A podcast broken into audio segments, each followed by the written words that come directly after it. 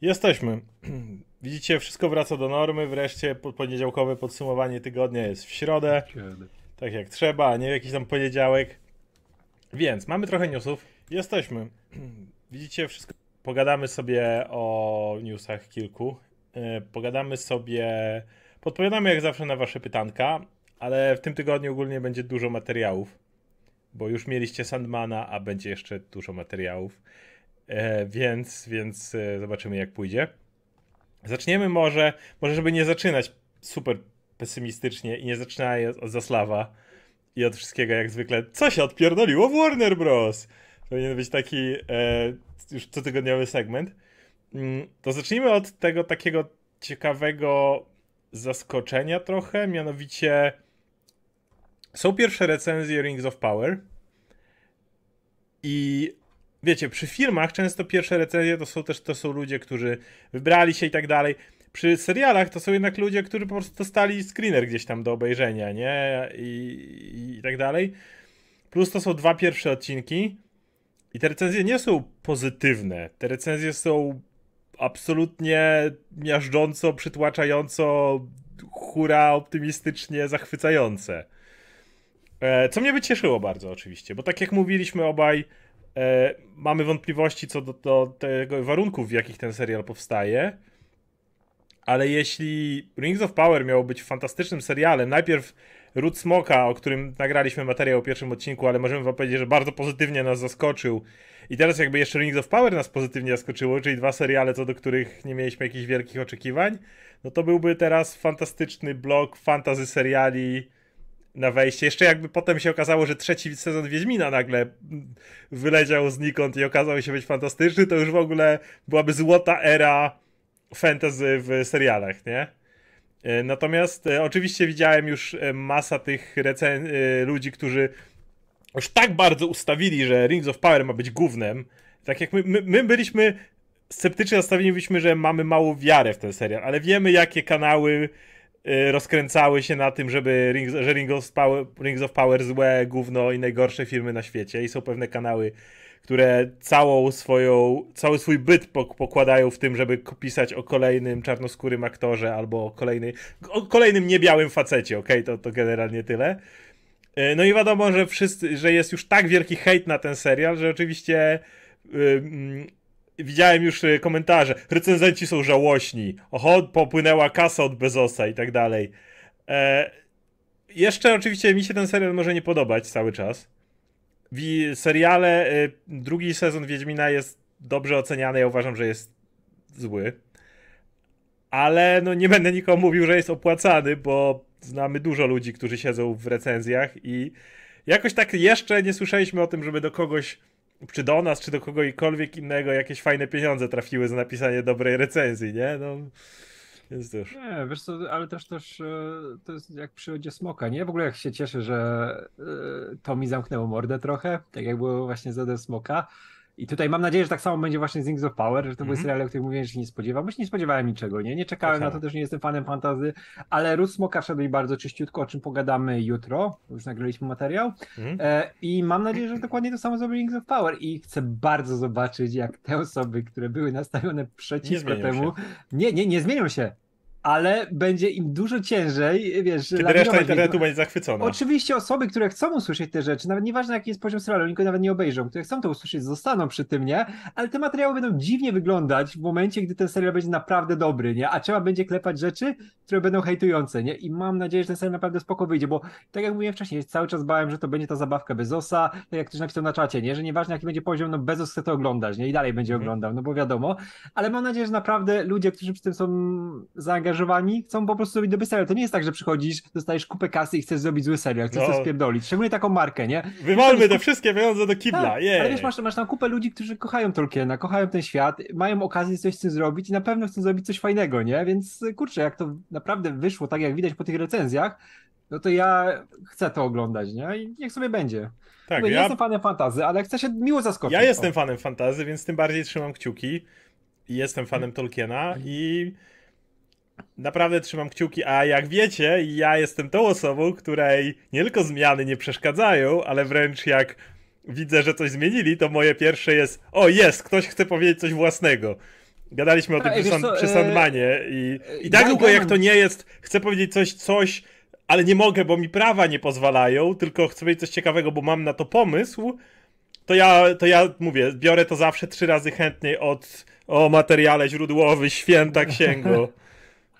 E, wiesz co, a ktoś ten, ktoś, ktoś teraz e, napisał na czacie też, e, czekaj, czekaj, bo teraz zgubiłem, czy, tylko odpowiadam na pytanie, czy jest sens oglądać House of Dragon bez oglądania Gry tak. tak, jest sens, to się dzieje prawie 200 Prequel. lat przed fabułą, masz postacie nowe, wstęp do tego, nawet to jest, to jest prequel, więc jak obejrzysz prequel, wtedy sobie zobacz Gry o Tron, nie? I to będzie spokojnie działać.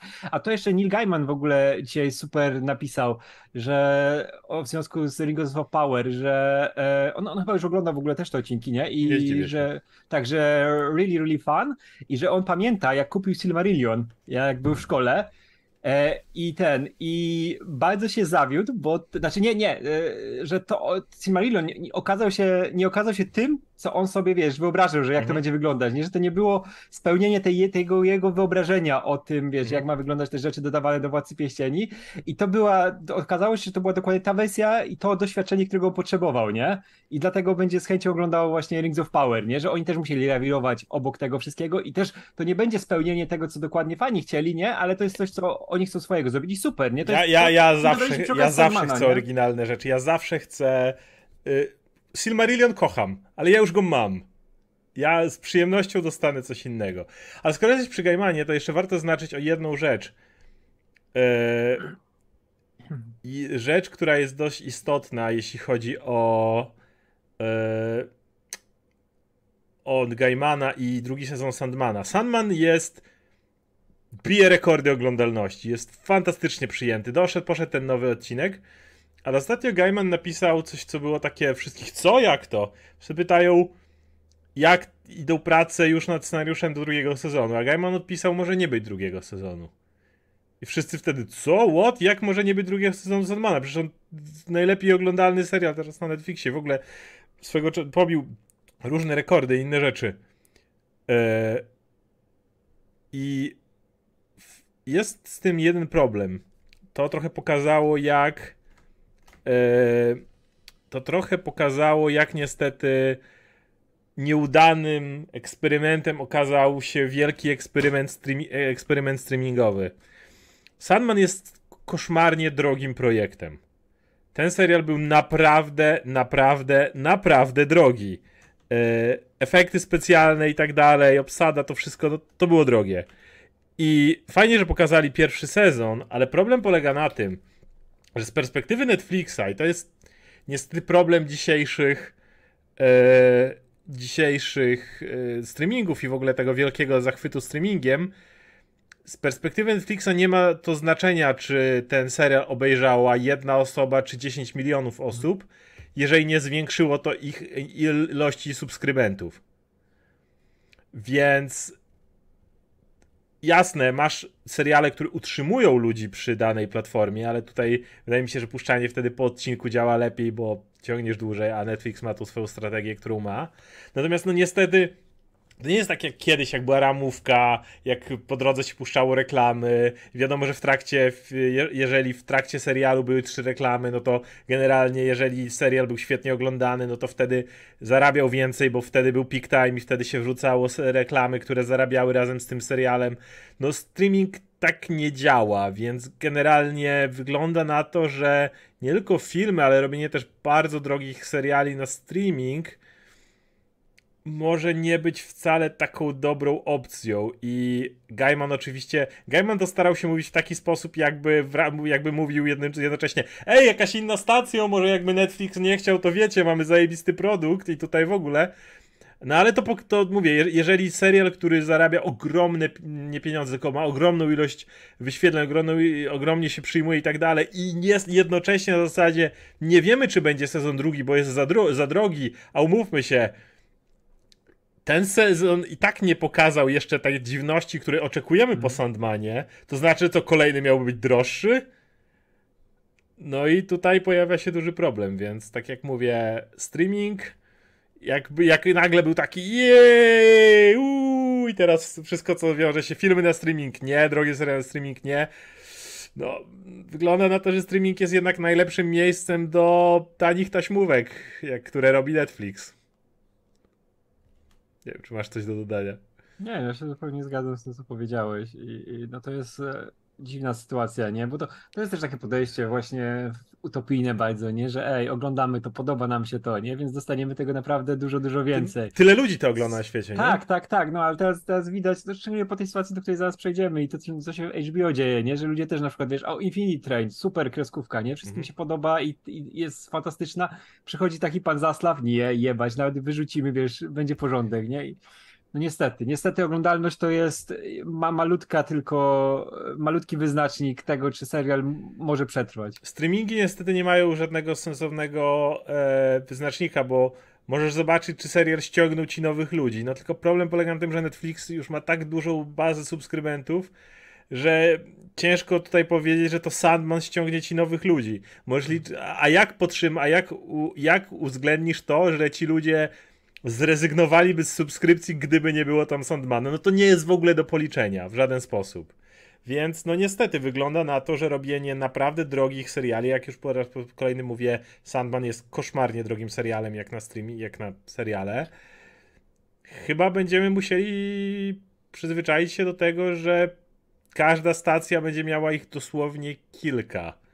E, jestem... Tak, no jakiegoś jednego, wiesz, jednego flagowca będą mieli takiego, nie, na którym będą wszystko opierać i się reklamować. Zresztą też trzeba brać pod uwagę to, że jednak Sandman to też jest kooperacyjna rzecz, bo była tak, tak. droga, że samo Warner Bros. nie mogło tego uciągnąć. Wiesz, Disney Plus na przykład jest cały czas jeszcze w fazie roz, rozrostu, nie? Ona ca cały czas rośnie, więc jakby cały czas można ładować pieniądze w kolejne seriale Marvela, bo wiesz, że to jest to, co tam jest. Jakby mhm. Disney Plus nie oferuje za wiele nowego kontentu, poza całą bazą Disneya, on jakby nie oferuje wiele nowych rzeczy poza, prawda, Marvelem czy Star Warsami czy czymś takim, nie?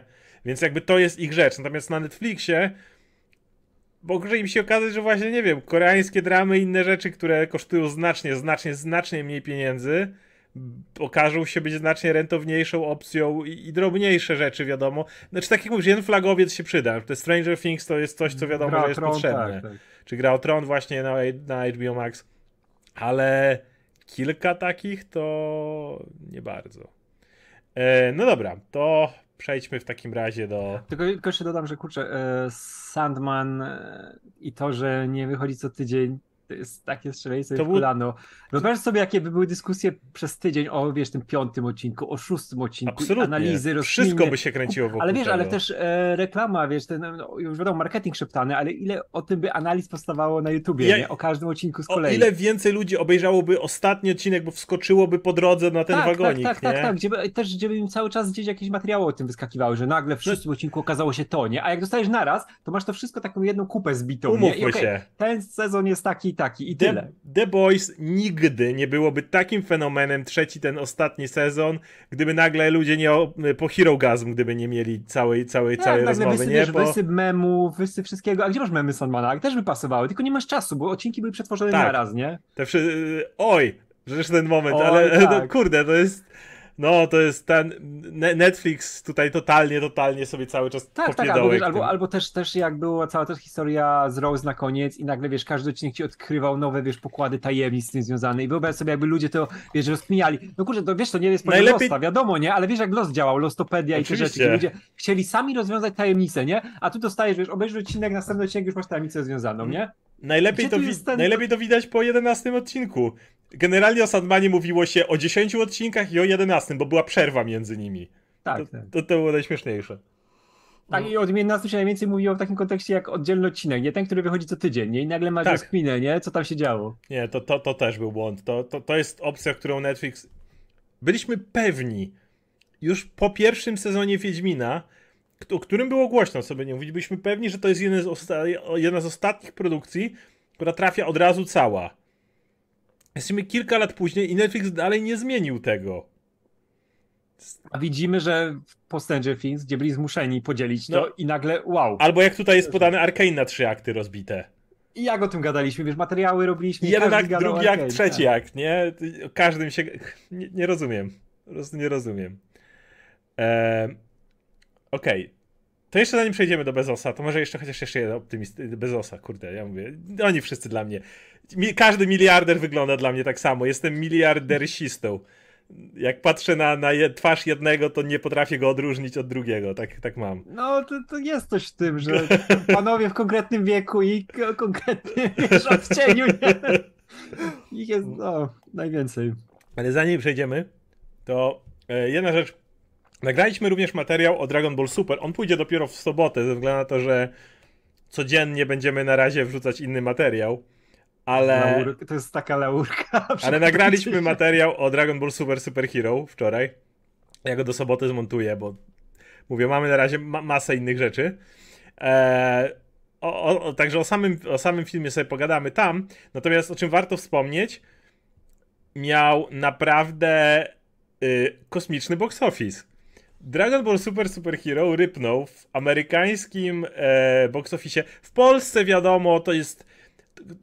Który, czy to jest dopiero drugie anime po przerwie długiej, które dostajemy w kinach, obok tego Jujutsu Trzecie. Kaisen? Trzecie. Trzecie, jeszcze Bell, Bell jeszcze było. Więc w Polsce jeszcze wydaje mi się to jest cały czas takie świeże. Ale w Stanach, na przykład Dragon Ball wychodziły od początku, od Battle, Battle of Gods, tak się nazywał pierwszy ten z wirusem.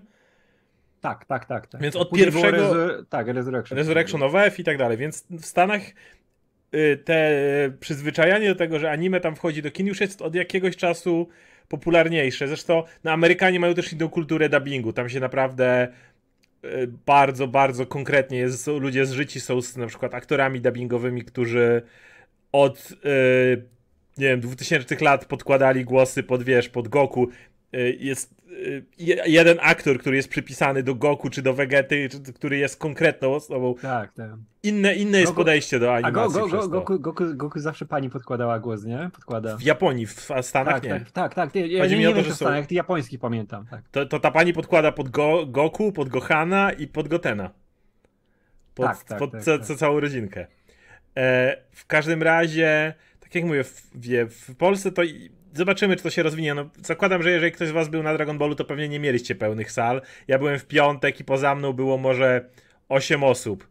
E, natomiast w Stanach, no, trzeba przyznać, że jest inaczej. I Dragon Ball Super Super Hero miał otwarcie na poziomie 21 milionów dolarów.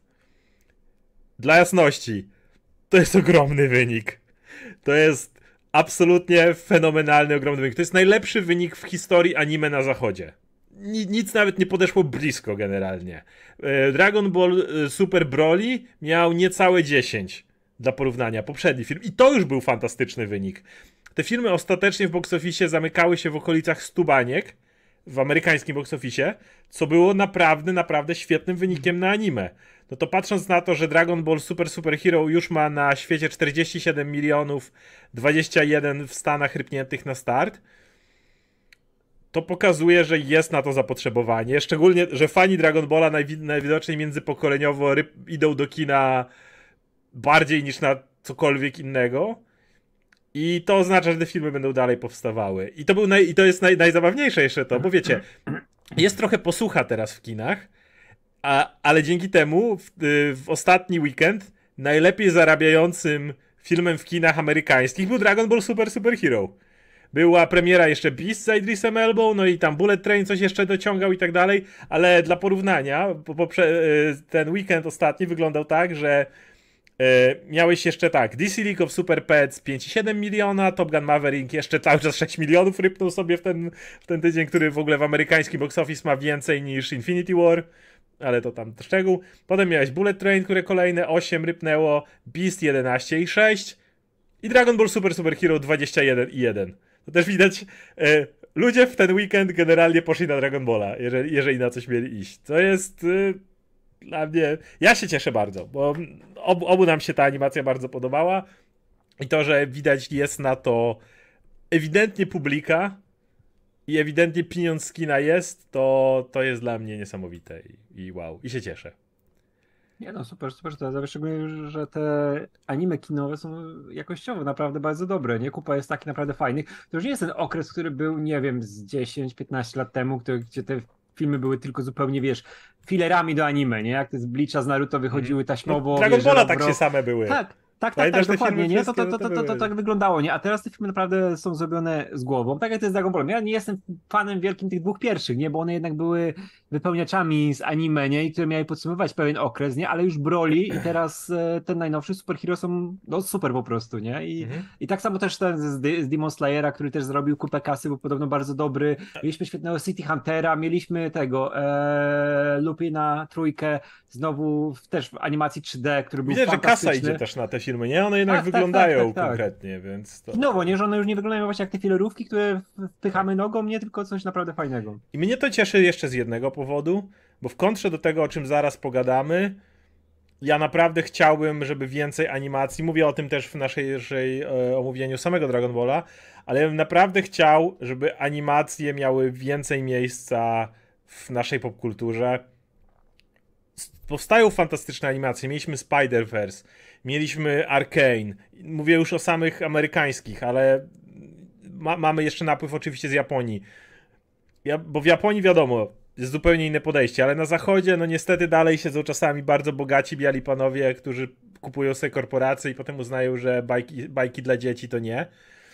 I ja bym bardzo chciał, żeby takie sukcesy jak Dragon Ball, chociaż wiadomo, że to jest długa marka i tak dalej, ale żeby jednak po raz kolejny pokazywały, że nie tylko warto robić animacje, ale też, że jeżeli masz markę tą z animacją i wrzucisz ją do kin, to, to możesz na tym zarobić pieniądz i to jest naprawdę sensowna droga, bo ja dalej jestem zdziwiony, że, że mamy 2022 rok, a dalej dla wielu ludzi animacja to jest bajka dla dzieci. I wow. To już jest tak bardzo poza tym, nie? Jeśli popatrzymy nawet na te kościółki, które są robione dla dzieciaków, które mogłyby być taśmówkami zupełnymi, nie? Bo tak, tak się traktowało dzieci mm. przez długi czas. Kurczę, no przecież te nasze kreskówki z lat 90. czy tam 80., które traktujemy jako najwiesz, największe osiągnięcie animacji, to one często były, wiesz, proste, wiesz, fabuły były tam e, takie, żeby były, żeby to się na ślinę trzymało, nie? Pamiętamy to dlatego, bo to jest dla nas, wiesz, było coś ważnego, nie? Były fajne rzeczy, ale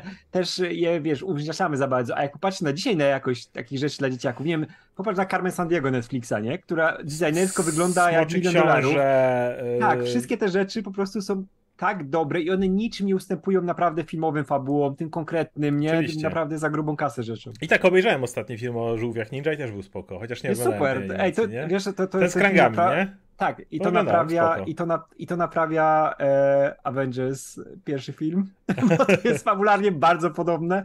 I no tak. w ogóle polecam, zobaczcie te żółwie ninja, nie musicie znać serialu ani nic, tylko możecie z miejsca sobie zobaczyć na Netflixie. No, więc przejdziemy w ten, w ten sposób płynnie do Warnera. Jak wspomniałem wiele razy, pan Zaslaw stwierdził, że na jego platformie, która gdzieś tam się tworzy z fuzji Discovery i HBO Max, Discovery Plus, w jego nowym, pięknym, białym świecie nie ma miejsca na animację. Bo animacje to, to, to nie jest to, w co on chciał być. I, ale on nie mówi wprost, że animacje to są bajki dla dzieci, ale jednocześnie mówi, że nie ma miejsca na content dla dzieci i animacje. Rozumiecie? To nie jest. To nie jest. No. E, generalnie, jak pewnie wiecie, e, Cape Crusaders, Cape Crusader, czyli duchowy spadkobierca, można powiedzieć, Batman The Animated Series, nad którym pracował poza Bruce'em Teamem od razu, ale był też Matt Reeves na przykład, prawda? Y, to dalej teoretycznie powstaje, ale Zaslav powiedział, że wiecie, nie ma miejsca na animację na HBO Max i w ogóle ewidentnie w Warnerze. I co? I on chce sprzedać tą animację. Jest coś takiego. Czujesz jakiegoś rodzaju profanację, kiedy właściciele Warnera stwierdzają, że chcą sprzedać animację o Batmanie. Tak, prawda? Wiesz, czujesz, czujesz w tym coś niewłaściwego samym tak, w sobie. Ale, masz animację Batmanie, w którą są zaangażowani twórcy, którzy robili najlepsze rzeczy z Batmanem, która jest hitem z miejsca, nie? Przygotowanym. Wiesz, jak teraz Netflix musi sobie ręce zacierać i na to patrzeć i wszyscy inni, wiesz, to będzie gorąco na rynku, nie? I ludzie na tym kupę kasy zbiją, bo to na pewno będą hity. Ja nie wierzę, że to wiesz, to, że to się nie uda, nie? Wow, ale dla niego nie, dla niego Batman, to, i co to animowany będzie? Nie no to chłop musi być mroczny i być w filmie, a nie kurde w bajce dla dzieci, nie? No tak, tak działa chyba umysł Zaslawa, bo nie wyobrażam sobie w ogóle to, ten pogrom tych animacji wszystkich, Jak to one taka parodia. poszły po prostu, miał być tak, też tak, tak. film, miał być film o Damianie na przykład animowany. Co? Mały chłopiec Robin? To jakiś bajka. Wiesz, gość jest asasynem. Cały trik polega tym, że masz zmienili dzieciaka, który mordował od najmłodszych tak, lat. Tak, tak, bajka dla dzieci. Won. Tak, ale w ogóle to, to jest też e, to, to jest fantastyczne, że ci ludzie też e, już, już walczą z tym, którzy byli w to zaangażowani, nie? Na taki sposób, na jaki mogą. Bardzo mi się podoba, jak twórca Infinity Train miał w opisie teraz na Twitterze, nie? Że żeby piracić, coś, coś w tym stylu, nie? Żeby piracić, bo nie jest nigdzie już dostępne, nie? I żeby, żeby w taki sposób sobie radzić. Kurczę, albo jak teraz ten e, od Badger reżyserowie, nie? Ten Adili Bilal e, mówił mówił, e, chyba to Bilal, chciał uratować jakieś rzeczy związane z tym filmem, mm. nie? Jeszcze z serwera ściągnąć jakieś sceny z Kitonem, żeby je gdzieś tam dla siebie trzymać, nie? I kiedyś może coś tam z nimi zrobić, nie? Wszystko wyczyścili, nie? Nie ma. wow. Wszystko, wszystko skasowane i... Tak, yy, yy, słyszałem, o, Gumba, Gumball też poleciał. Widziałem, ja nie oglądałem nigdy, ale przez osmozę wiem, że to jest popularne. E... Tak, u nas się często, często pojawia na czacie temat Gumbala, więc tak. czuję ból. Te, I te, to też poleciało. I dla mnie jest coś takiego naprawdę niewłaściwego w, te, w, takim, w takim działaniu. Na razie niby Harley Quinn sezon czwarty jest bezpieczny, ale ja wolę się miło zaskoczyć niż rozczarować, powiem wprost. Wydaje, że ten czwarty sezon może być ostatnim. Albo może go nie być. Albo może go Na razie, niby jest na razie w miarę bezpieczny. Zobaczymy. Jak w ogóle to wiesz, to jest idiotyczne, że Zaslav nie wiem, czy nie widzi, czy nie chce widzieć, czy nikt mu nie powiedział, czy wiesz, on też głową jest w innej epoce, że animacje to jest koń pociągowy streamingów. streamingów, bo to nie jest tak, że to wiesz, starzy ludzie oglądają i odpalają oglądają na hamba. To głównie oglądają, wiesz, znaczy może nie głównie, ale w sporym stopniu dzieciaki, którym rodzice po prostu puszczają te animacje, żeby sobie leciały binge'owo i żeby je zająć tak. czymś i one są potrzebne jak cholera i tym sobie nabijasz, oglądasz. Netflix na tym wygrywa od lat. Myślę, że Disney Plus w dużej mierze tak, tym tak, ciągnie. Tak, tak, który jest, oni wiesz, Disney Plus nie ma aż tak dużego, dużej biblioteki, nie, żeby było dla wszystkich, ale mają Marvela, mają animacje, rzeczy, które włączasz dzieciakowi i który sobie ogląda, wiesz, i, i gdzieś tam w tle, nie? I tak to powinno działać, a jak wycinasz to, to to jest zupełnie idiotyczny ten idiotyczna zagrywka. No, wiesz, nie wiem, jak to umysłem ogarnąć, ja, nie? Takie ja, coś. No, no, nie, w mojej strategii nie ma na to miejsca, bo wiesz, właśnie ostatnio jest ten spór i tak samo ja pamiętam, jak ktoś napisał, jak, jak powiedziałem o tym, że y, czuję moralny taki stręt do tego, że ktoś wywalił 90 milionów w błoto i to wszystko skasował i jeszcze na tym ściągnął kolejne 20 baniek, że, e, że zrobił właściwy ruch, żeby nie ponieść kolejnych kosztów. No tylko on ściągnął 110 milionów z podatków. Więc to jest generalnie lub podatkowy, dzięki któremu to jest 110 baniek, które zostały ściągnięte od ludzi za 90 baniek, które wyrzucił do kosza. Ale mało tego. Cała masa obrońców jeszcze tutaj z wielkiego Zaslawa i tutaj super ekonomii i, i wolnego rynku i wszystkiego innego mówi o tym, że no bo kupił firmę, która ma 55 miliardów długu no to wiadomo, że musi ciąć i, i tak dalej. No ja mam drobną kontrę na to. Moja kontra jest taka, że mógł nie kupować firmy, skoro nie stać go na 55 miliardów długu. No. Bo to, wyobraź sobie sytuację, w której masz piękny park przyrody, piękny kawał parku, ale y, lokalnej gminy czy kogoś nie stać na utrzymywanie, on zarasta chwastami, y, pokrzywami i nie nadaje się już prawie do niczego. Ma kilka jeszcze może ładnych miejsc, gdzie ludzie na pikniki chodzą, ale generalnie zarósł. I nagle przychodzi multimiliarder i mówi, ja to kupię i to ocalę, po czym kupuje to i wycina połowę w tym miejsca piknikowe i stawia tam biurowce, powiedzmy, czy coś takiego. No, ale co miał zrobić? No nie stać go było na renowację całego, była strasznie droga. Jakby, no, o, to jest takie... Tak, tak, tak, ale teraz wiesz, nawet jak masz te informacje po tych decyzjach o tym, jak na giełdzie wygląda, wiesz, e, sytuacja Warner Bros., nie? I e, że oni tam stracili 2,5 miliarda prawie, nie? Mhm. 2,400, coś takiego. No to to przecież jest masakra, nie? To mówię, i to wiesz, to idzie tym, co mówiliśmy już ostatnio przy okazji Zaslawa, że to jest e, PR-owe strzał stopę i akcjonariusze wszyscy na to reagują od razu, nie? Bo wiedzą, jak to działa i jaki to szum wywoła na rynku. I, no, i wywołuje dokładnie taki, jakiego się spodziewaliśmy, nie? Że oni tracą pieniądze w tempie po prostu zawrotnym, nie? I ja wierzę, że jest, jest szansa, że tam to wyglądało w Excelu jak wyglądało i za jakiś czas mogą coś tam z tego odbić, nie? Przy tym odpisywaniu, przy tym wszystkim, bo to są takie wałki, że nawet teraz tego nie ogarniesz umysłem, no, nie? Po, po, na podatkach tną gdzie się da po prostu. Tak, tak, tak, oczywiście. I ja wiem, że tam jest w tym jakiś cel pewnie, ale PR-owo i wiesz, i wizerunkowo, no to oni się nie podniosą przez długi, długi czas po, te, po tych A, wszystkich akcjach, jest... nie? No i podpisali teraz co prawda kontrakt z Mattem Reevesem, więc zakładam, że jego Batman jest bezpieczny, bo Matt Reeves ma ten first look deal, czyli jak on coś tworzy, no to w pierwszej kolejności mhm. jakby Warner ma prawo do tego. Więc drugi Batman jest na 99,99999% już tam są plotki, że zielone światło, ma to sens jakby, no to, to okej, okay. natomiast ja, moment, w którym Warner stwierdza, że nie chce, kiedy przez przecież kurde, zawsze się mówiło, nawet kiedy MCU dominowało, a wiesz, a DC miało tylko zakaz Snydera i nie zarabiało kokosów jak MCU, to zawsze się mówiło jedno. Nawet jeśli Marvel ma, odbił się i zaczął robić filmy, które się lepiej przyjmują. DC miało zawsze najlepsze animacje. Zawsze. Jest kilka fajnych animacji Marvela, nie powiem, ale jeżeli pomyślisz o Batman The Animated Series, Batman Beyond, Justice League, Justice League Unlimited, Beware the Batman, które było całkiem. Nie, Beware the Batman, nie, The Batman, The Batman po prostu. Ale było. Beware the Batman też było bardzo.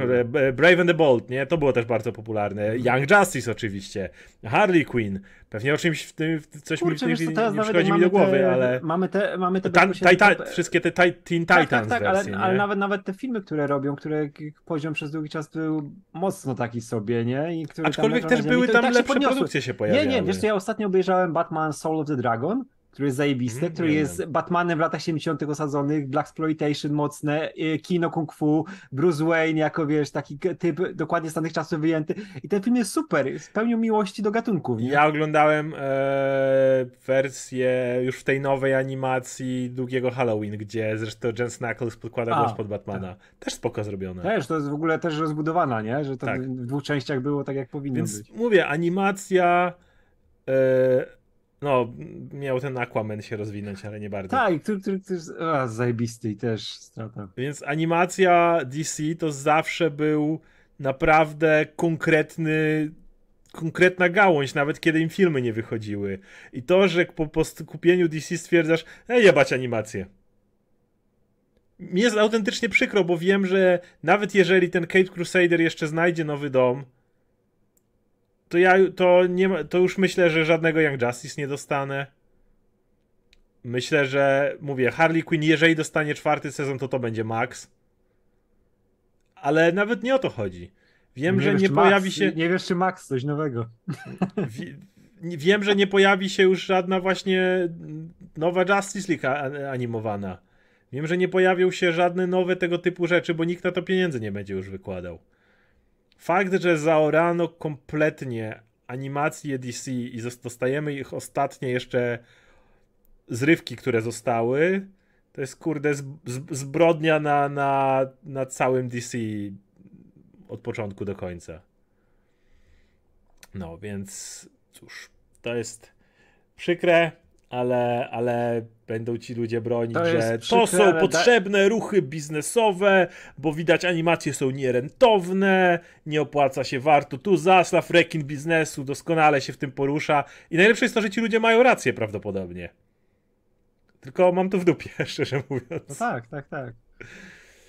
Oj, za tydzień pewnie my będziemy o tym samym gadali, bo Zaslaw coś odpierdoli. Coś tam odpierdoli. I to się nie skończy, no. Tak.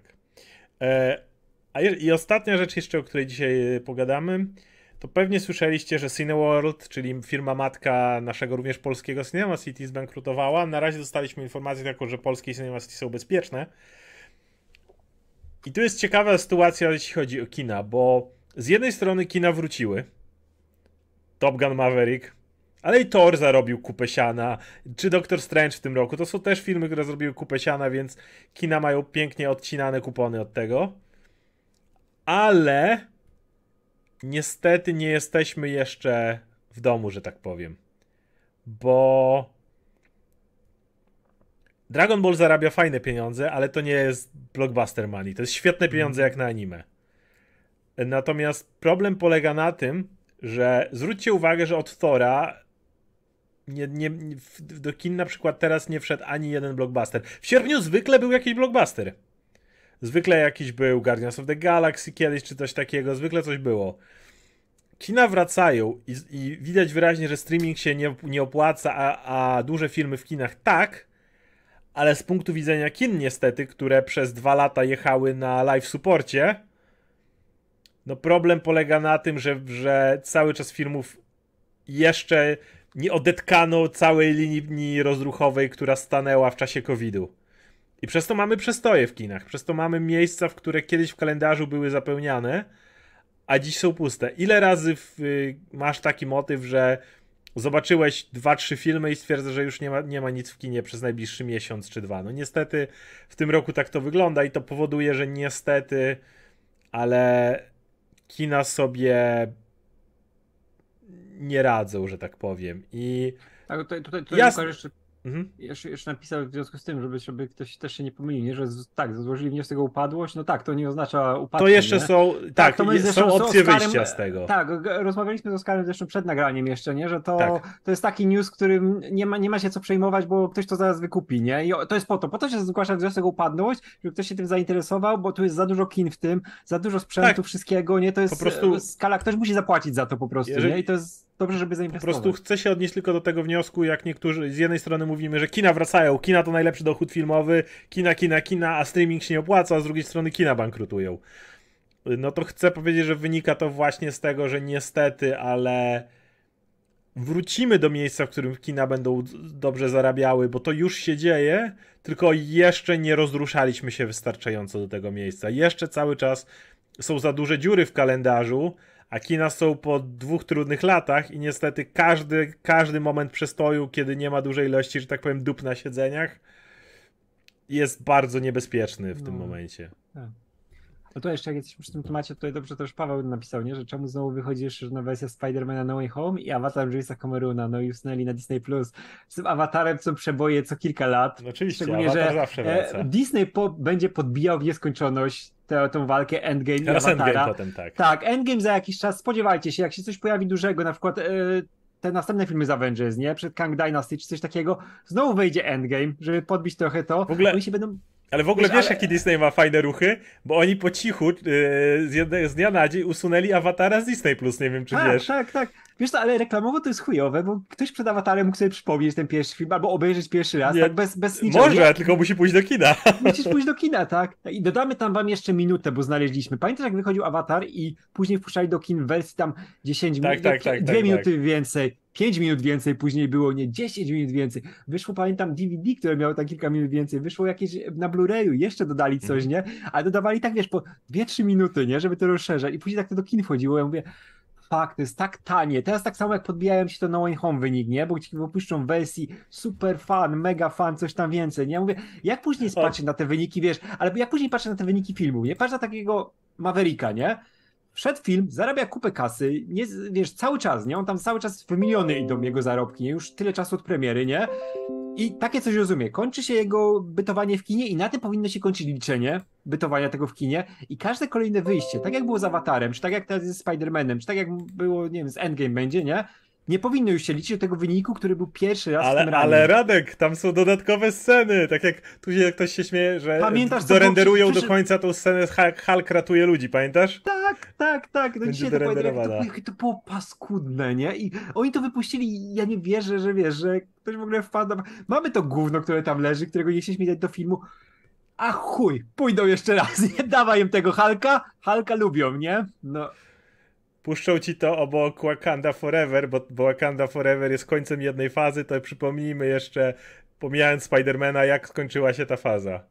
Ja po prostu co, umiera w ogóle, jak teraz wyszedł ten plakat do tego No Way Home. Który I ten Mardok tak wciśnięty. Tak, taki wciśnięty Mardok, a najlepsze, tam jest wciśnięty ten, e, jak się nazywa ten, e, Flash Thompson, który tak. nie ma, ma w ogóle inne włosy, bo nie mieli asetów. trzeba chyba, go upchnąć. Do, dodali tą Betty Brand, której praktycznie tak. nie ma w tym filmie. Jest tam tak. więcej jest niż doktora Octaviusa, nie? Wow. No, no. E, dobra. To jeśli chodzi o newsy, na tym możemy skończyć, możemy przejść do pytanek. Tak jak mówię, jeszcze będzie sporo materiałów od nas w tym tygodniu. Więc zaczynamy od. Dawaj, dawaj jakieś fajne. Mm. Od Diego 96, jak dobrze widzę. Mm, a Boże nie, nawet wcześniej. Szuwarek 2115. Dobrze mówię? Chyba tak. Czy jest jeszcze szansa na filmy ze świata Power Rangers lub Teenage Mutant Ninja Turtles? Jaka by była wasza wizja na taki film? Um, myślę, że żółwie to tam coś jakieś nie powstają przypadkiem kolejne? Które Seth Rogen coś, coś miał robić? Tak, tak, tak, jest coś tam, ale to jest, wiesz, to jest w takich planach jeszcze, jeszcze odległych, z tego co pamiętam. E, natomiast jeśli chodzi o Power Rangers, wydaje mi się, że. Znaczy to wróci. To jest zbyt popularna marka, żeby to kiedyś nie wróciło, ale nie, nie szybko. Nie, nie, nie, bo szczególnie, że ten film no, z okazał się klapą finansową zupełną, ten reboot, który był bardzo przyjemny i ja wierzę, że w dwójce, jak już odhaczyli te rzeczy, które musieli odhaczyć i mieli te relacje ustawione między postaciami, to mogli się pobawić, mogli zrobić coś naprawdę fajnego, ale nie ma na to szans, nie? Tutaj ten projekt jest w zupełnie A. innym miejscu, aktorzy są w zupełnie innym miejscu, nie? Od Rogena to ma być animacja. Tak, tak, tak, tak, tak, tak, właśnie. Tak, to tak, wydaje tak. mi się, że żółwi e, aktorskich i CGI też na razie nie ruszą.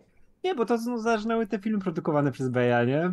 One, one swoje zarobiły, nie? I były dosyć popularne, nie? Bo te filmy Beja no, zawsze produkowane przez, przez Beja i Bruckheimera, one zawsze zawsze się sprzedają na takim poziomie, na jakiś powinny sprzedać, ale to nie jest coś, co musisz robić pod, pod kontynuację i pod mm. markę, nie? Bo one są do konkretnej grupy odbiorców i, no nie możesz na tym ciągnąć większego świata, nie? Bo tam nie ma miłości do tego tematu, nie? nie? To jest film, który ma zarobić pieniądze tu i teraz.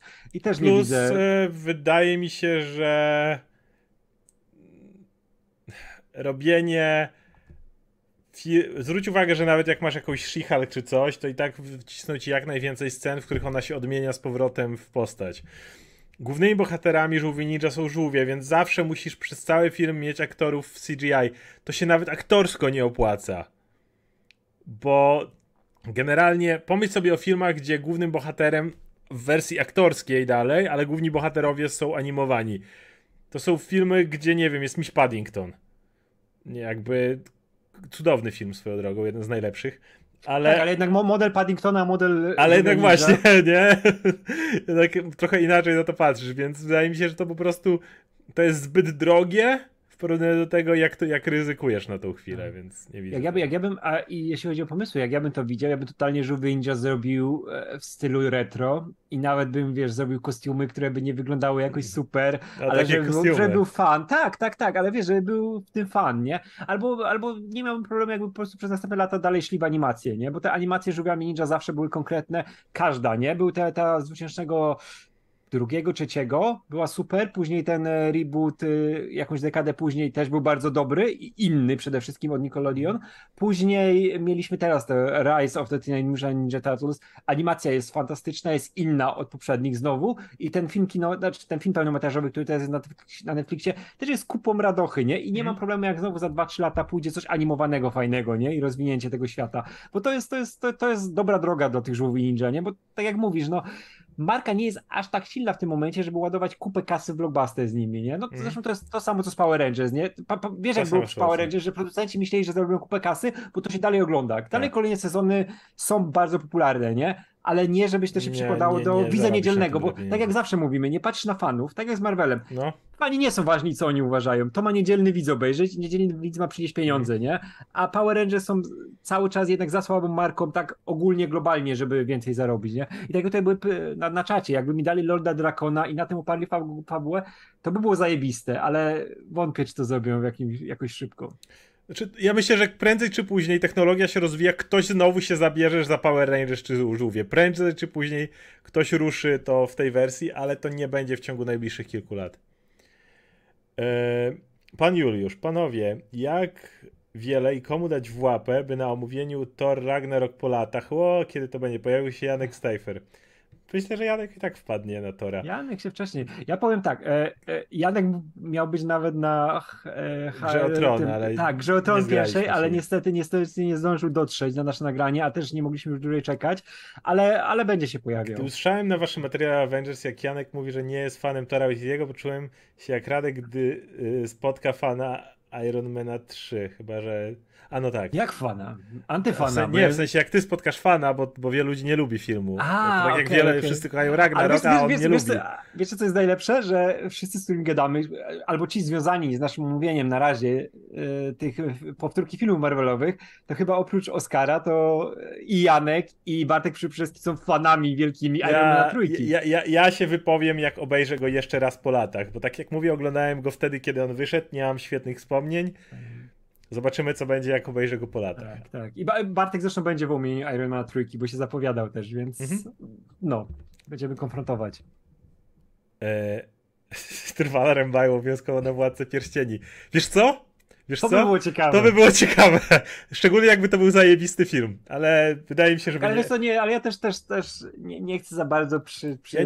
takim na, wiesz, natężeniu toksycznym materiału nie Ja, ja nie, ma, nie chciałbym w żaden sposób tak. mieć cokolwiek wspólnego z osobą, która E, całą swoją klikalność zbiera na czarny koleś, patrzcie tam, tak. nie biała nie, kobieta, żeby, żeby, w ogóle. nawet jeśli ktoś ma, ktoś ma takie podejście do tego materiału, ale jeśli ono jest, wiesz, jakoś w sensowny sposób podane, to spoko, mogę porozmawiać, ale jeśli ktoś robi to po to tylko, żeby, żeby kliki rypać. Nie ma, nie ma. Nie, dla mnie to jest skurwysyństwo, bo to jest takie żerowanie na tych najniższych instynktach. Zbierasz ludzi, którzy mają ten sam ból dupy co ty i produkujesz 70 materiałów, kiedy wiesz, że to już nie jest merytoryczna krytyka, to nie jest podejście do tego, to jest, to jest po mhm. prostu patrzysz, tak. że ci się coś kliknęło, widzisz, że ten temat hejtu leci i po prostu ile jeszcze mogę z tego ściągnąć. Mówię, Geeks and Game, Gamers, ten debil, który e, no, zrobił 200 materiałów o Captain Marvel, bo znalazł tą grupkę tych kolesi, którzy jak zobaczyli główną bohaterkę, to, to będą mogli jechać po, wiesz, po tym, że jest woke i feminizm i w ogóle. Więc no. no. My tak, my tak robimy tylko z Dragon Ballem. Tam jesteśmy nieobiektywni zupełnie i Nie. jesteśmy tylko na plus. Ale to jest, to jest ten temat. E, Diego96. Pamiętam jak oglądałem Hulk The, The Animated Series i strasznie podobała mi się postać szarego Hulka. Inteligentny, miał poczucie humoru i wygląda jak gangster 30, bo tak było w komiksie. Powiedzcie coś o tej więcej o tej postaci oraz czy waszym zdaniem jest dla niego miejsce w kolejnych filmach? Nie ma. Nie, nie ma w tym, w tym momencie i to nie będzie szybko, a to był zajebisty motyw. W ogóle wiesz co, ja wróciłem sobie teraz do czytania od początku, bo chcę w końcu całość przeczytać. Mhm. E, Halka Petera Davida, nie? To jest ponad 100 Ale numerów. to już jest po Misterze Fixicie. Nie, nie, nie.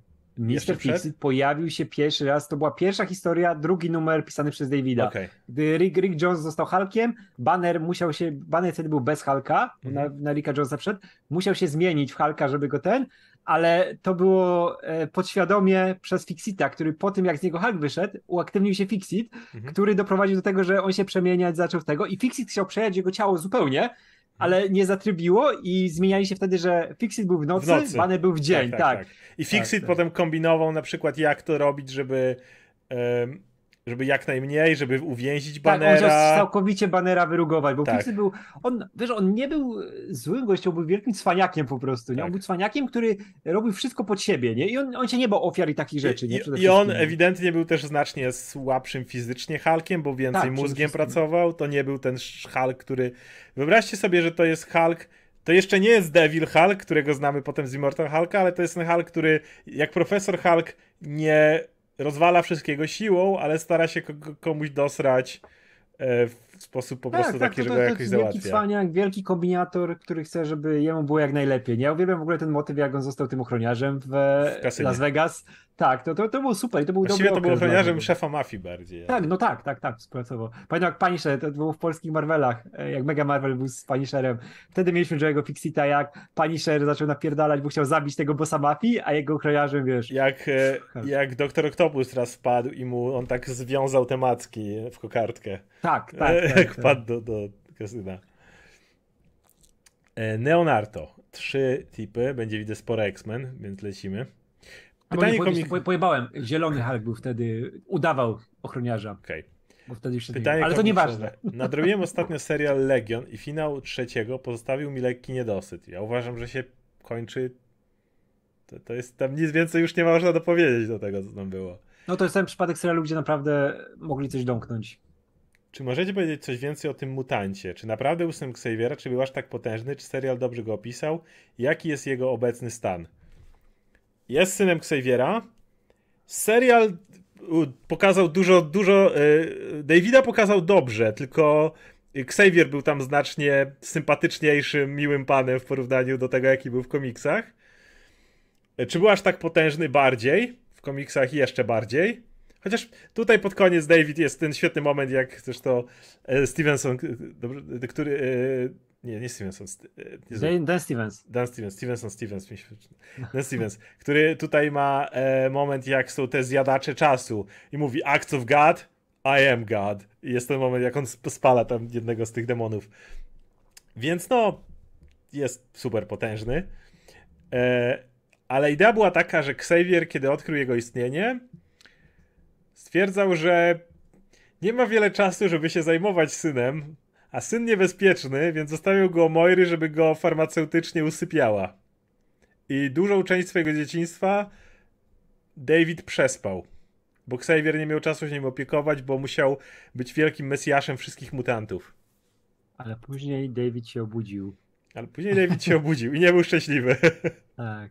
W ogóle pamiętam, jak to wychodziło e, u nas e, w polskich numerach i jak oni pokazywali Davida, wiesz, w tej wersji komiksowej, gdzie on był taki, wiesz, mega chudy jak patyczak. Jak jeszcze Sienkiewicz. E, Sienkiewicz tak, jak, tak, tak, tak, jak te moce na niego wpływały, to zakrzywianie rzeczywistości, on był taki tak. powykrzywiany z tym, z tym, z tymi włosami tak. stojącymi w górę, nie? O, to mi zawsze tak przerażało i później jeszcze, u nas nie było startu, akurat u nas nie skończyliśmy X-Menów przed Age of Apocalypse, tą największą największą historią, jaka zaczęła się od Legiona, od jego misji, żeby uratować swojego ojca, tak naprawdę przypadkowo go zabił, bo chciał wyrugować tak. Magneto, tak, tak.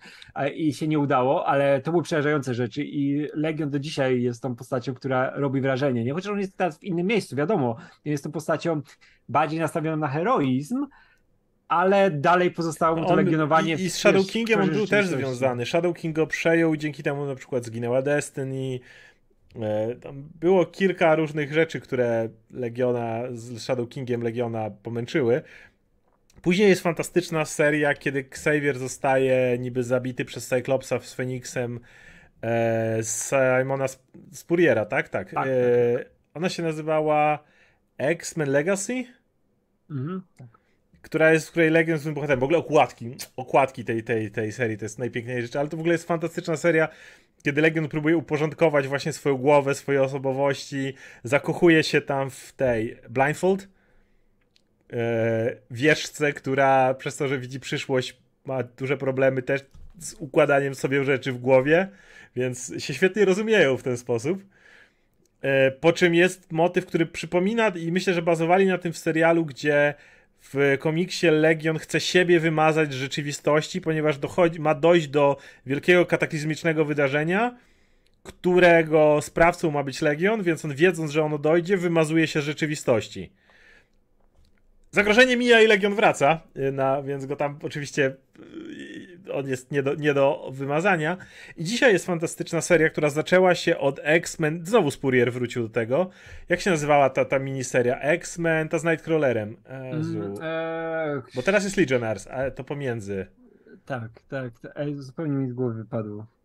Ona była krótka. W mhm. każdym razie wrócił i dziś jest bardzo dużą częścią e, motywu z Krakoi, ponieważ udostępnił swoją głowę, do której mogą wchodzić planu astralnego, jego umysłu, mogą wchodzić inni mutanci i mają tam swoją kinda świątynię, ale to jest takie miejsce kreatywności i wolności, można powiedzieć, mutanckiej. I Legion jest dzisiaj dużo sympatyczniejszym i bardziej moralną osobą niż jego ojciec na przykład, bo Xavier nigdy nie był zbyt dobry, natomiast Legion był skrzywdzonym dzieciakiem, który kiedy wreszcie ułożył sobie odpowiednie rzeczy w głowie, stwierdził, że chce być lepszy od jego ojca. Podoba mi się na przykład dzisiaj jego relacja z jego wujkiem, czyli z Juggernautem. Jak on próbuje Juggernautowi pomóc bardzo, bo Xavier ich obu traktuje jako te dwa zagrożenia, które trzeba mieć pod kontrolą, bo tak Xavier widzi i Legiona i Juggernauta, nie? Więc oni mają przez to dobrą relację. Fajna postać naprawdę i e, ale serial był ja w ogóle, ja, ja, w ogóle, ja w ogóle lubię tego, lubię Sispuriera, który pisze Legiona, bo on go idealnie rozumie. Uwielbiam ten motyw, jak Blindfold zostaje odrodzona, ale nie chce mieć ciała. Jest nie chce mieć ciała, zostaje w głowie, w głowie swojego ukochanego. Tak. To jest tak Way, Way of X się nazywało. Way of X, tak, tak, tak. Ja każdemu polecam. W ogóle jak ktoś chce coś z Puriera przeczytać fajnego, to polecam jego Hellblazera, który wyszedł z tego Sandman Universe. Mhm. Jest naprawdę fajna seria. Jak, jak cały, cały ten projekt nie jest jakoś super udany, tak, ten, on rozumie Konstantina, to jest gość, który idealnie do tego pasuje, bo jest tej brytyjskiej nowej, nowej fali, tak. nie? Tych wariatów. Zresztą, e, no, zresztą jak e, Legion Legion też mówi jak Konstantin. No Przecież tak, on tak, też tak, mówi, hello tak, chap. Kurczę, Spurrier ma tyle komiksów, gdzie robi swojego Konstantina i ja dlatego się cieszyłem, jak dostał go w końcu do pisania, bo jak to ja, jest gość, który jest stworzony do tego. Jak ja czytam X-Men, Way of X albo teraz Legionnaires i czytam kwestię Legiona, to mam w głowie taki głos takiego właśnie, taki, z takim mocnym brytyjskim akcentem. Nice lad. Eee, dobra. Drugie pytanie od Leonardo. Z waszych wypowiedzi kiedyś można wskazać, że Xavier nie jest postacią pozytywną, jaką znamy z filmów. Nie, nie jest. Nie jest. jest Co więc czyni go złym? Co robił zanim założył szkołę dla mutantów? Czy miał jakąś rodzinę? Kiedy przestał przewodzić X-Men? Co robi teraz? Xavier, zrobiłem nawet na swoim kanale, jeszcze jak prowadziłem swój kanał Grzechy Xaviera.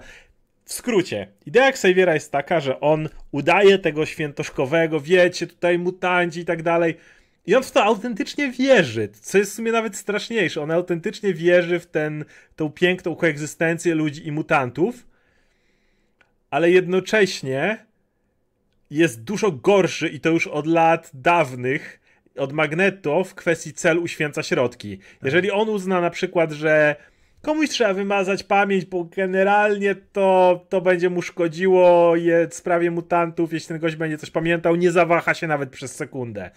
Y, kiedy przyszedł do niego Logan, Logan został wysłany do Xaviera, żeby go zamordować, kiedy się po raz pierwszy spotkali. To jest retcon do tego, jak czytacie Giant Size, gdzie tam y, y, Xavier przychodzi do Logana i mówi, chodź, pracuj z nami. I Logan mówi, lecimy.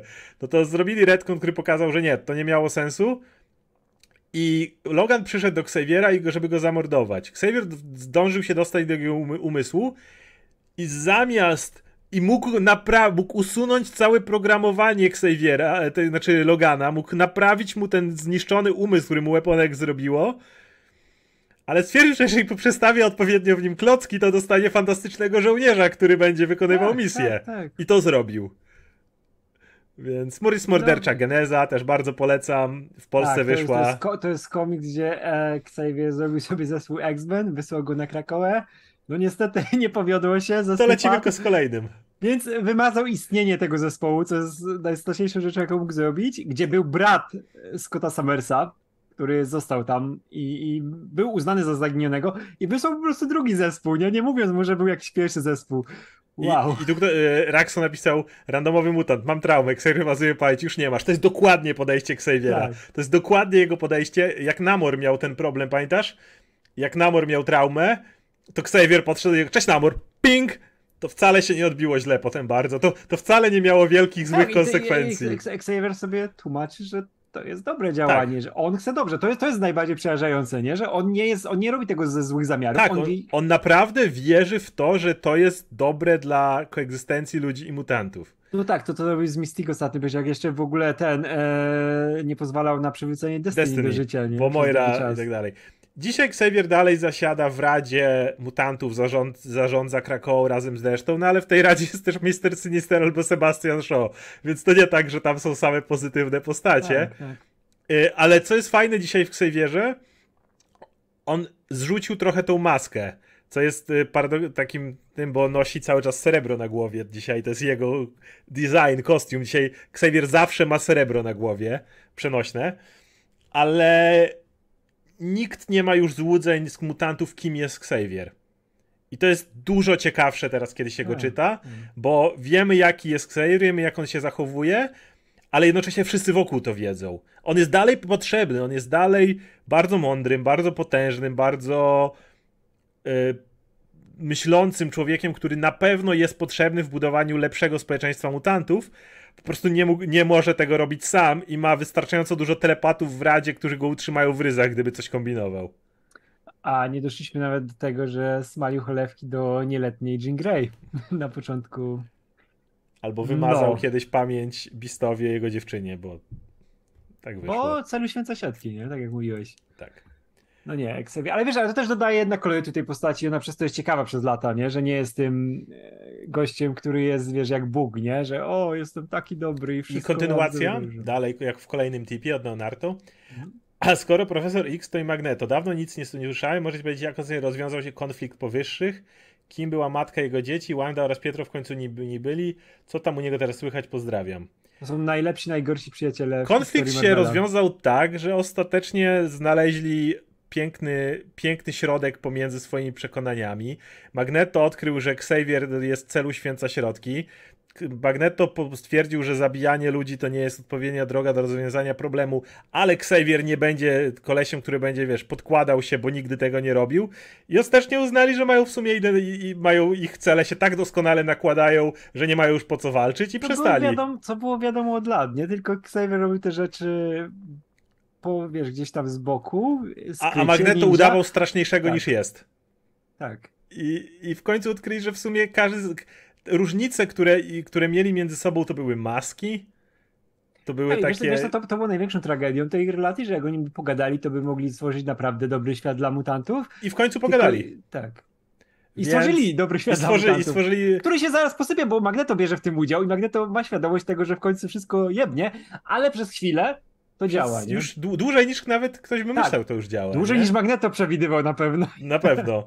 E, no i ma, ma, ma, więc oni są przyjaciółmi teraz. E, Magneto długi czas zasiadał w Radzie e, na Krakoi, ale teraz poleciał, bo X-Men się rozrosło i jest jeszcze Arako, bratnia, bratnie miejsce, gdzie Storm jest regentką, więc on tam sobie wywal. W ogóle komiks, w którym chwaliliśmy, komiks, w którym Magneto sobie wywalcza miejsce w Radzie na Arako wśród najbardziej badasowych mutantów Omega, ten X-Men Red.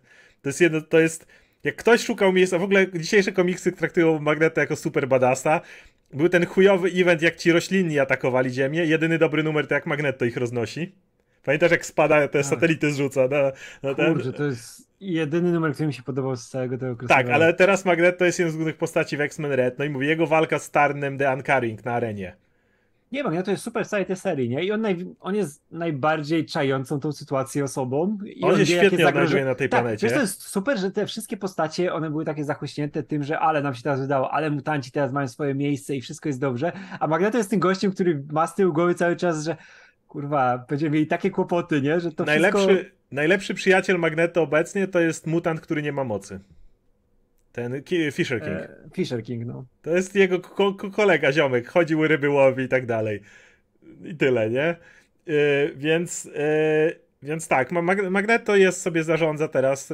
Końcu, obecnie jest ten event, gdzie walczą z um, Eternals. Tak, tam, tam był. Tam, o, ojciec Thanosa, tak? E, wujek Thanosa. Wujek Thanosa, wujek Thanosa. E, ich rozpierdolił, po czym jest ten moment, kiedy Magneto wstaje, badasowy z dziurą w brzuchu. Najwidoczniej to za mało. I stwierdza, dobra, kontratak. E, czy Wanda i Pietro do jego dzieci? Nie. Wanda i Pietro ten retcon zostawili, aczkolwiek zachowali relacje, co jest w sumie najważniejsze. Tak, nie są biologicznymi dziećmi Magneto, więc nie są mutantami, ale o tyle, co Pietro dalej nienawidzi Magneto, dalej nigdy nie porozmawiali, nigdy tego nie, nie zaodsypali tego, tej dziury, tak Wanda i Magneto mają fantastyczne relacje. Wanda w poprzedniej gali Magneto powiedział Wandzie, dla mnie zawsze byłaś moją córką i Wanda się z tego ucieszyła. Wanda jest dzisiaj w ogóle kochana przez mutantów, bo zrobiła wreszcie coś, co naprawiło No More Mutants.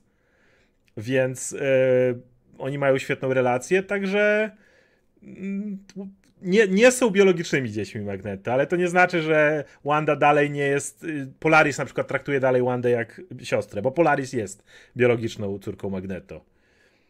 E, no, to tyle.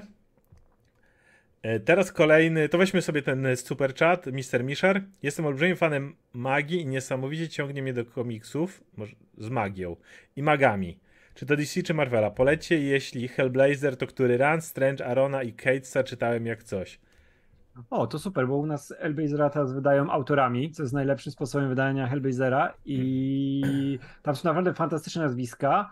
W ogóle zaraz Mike Carey wychodzi, czego się nigdy nie spodziewałem, że jego run wydadzą i jestem super zachwycony. Powiem tak, spokojnie zacznij od początku, czyli od Jamie'ego Dylano, który jest fantastyczny. On ma naj, najmroczniejszego według mnie Hellblazera, takiego, który w tej, tej takiej czarnej magii jest zatopiony, nie? Tam pie, pierwsze, pierwsza historia jest w ogóle z demonem, który posługuje się robakami, który tam pochodzi, wiesz, z tych afrykańskich wierzeń i to jest maksymalnie Cronenbergowskie, paskudne rozkłady ciała i wszystkie te rzeczy.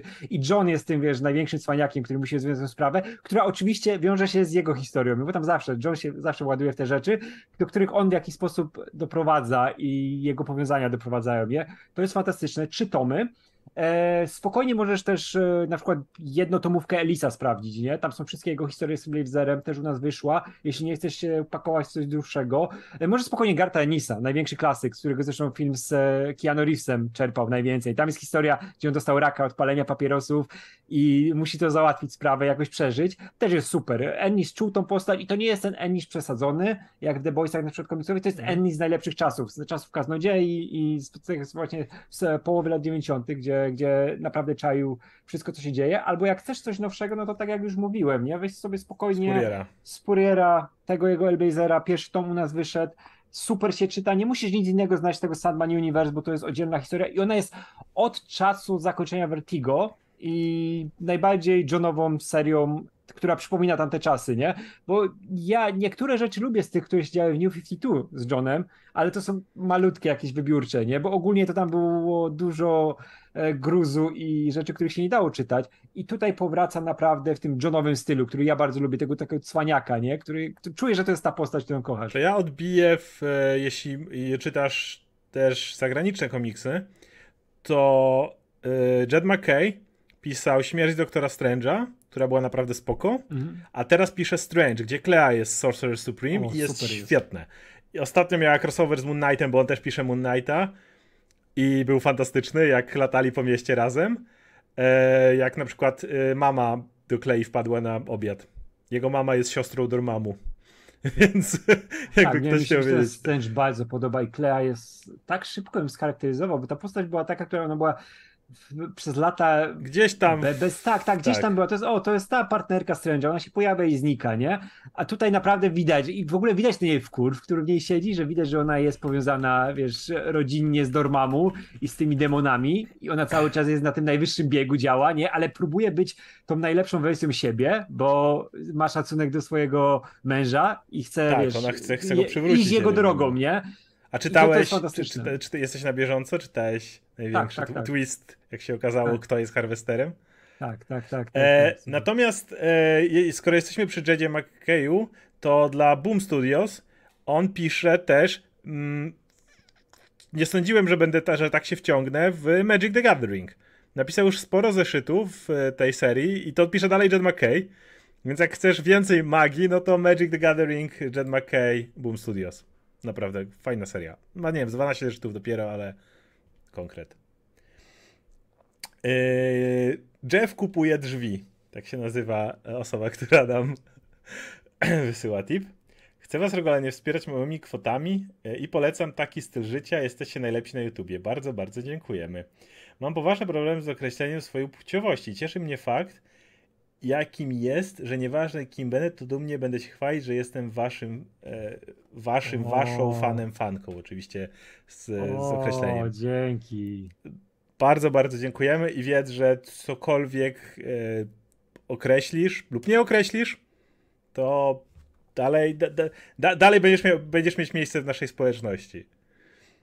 Czuj się dobrze ze sobą, najważniejsze, nie? Nieważne, Dokładnie. kto tam co mówi.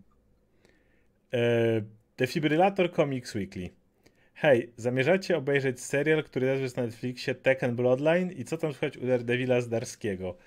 Niespecjalnie. E, wiesz co, ja obejrzałem pierwszy odcinek e, i nie wciągnął mnie jakoś super. Zobacz więcej, bo ja lubię Lord Tekena. I ja, wiem, że lubisz. Ja wiem tylko, że tam się zrzucają do wulkanu. Tak, rzucają się do wulkanu. Nie, nie, to jest... W ogóle polecam każdemu zobaczyć e, ending Kinga. W ogóle wszystkie endingi postaci Kinga przez wszystkie gry. Zobaczcie sobie na YouTubie, znajdźcie i będziecie mieli w głowie bajzel piękny, nie?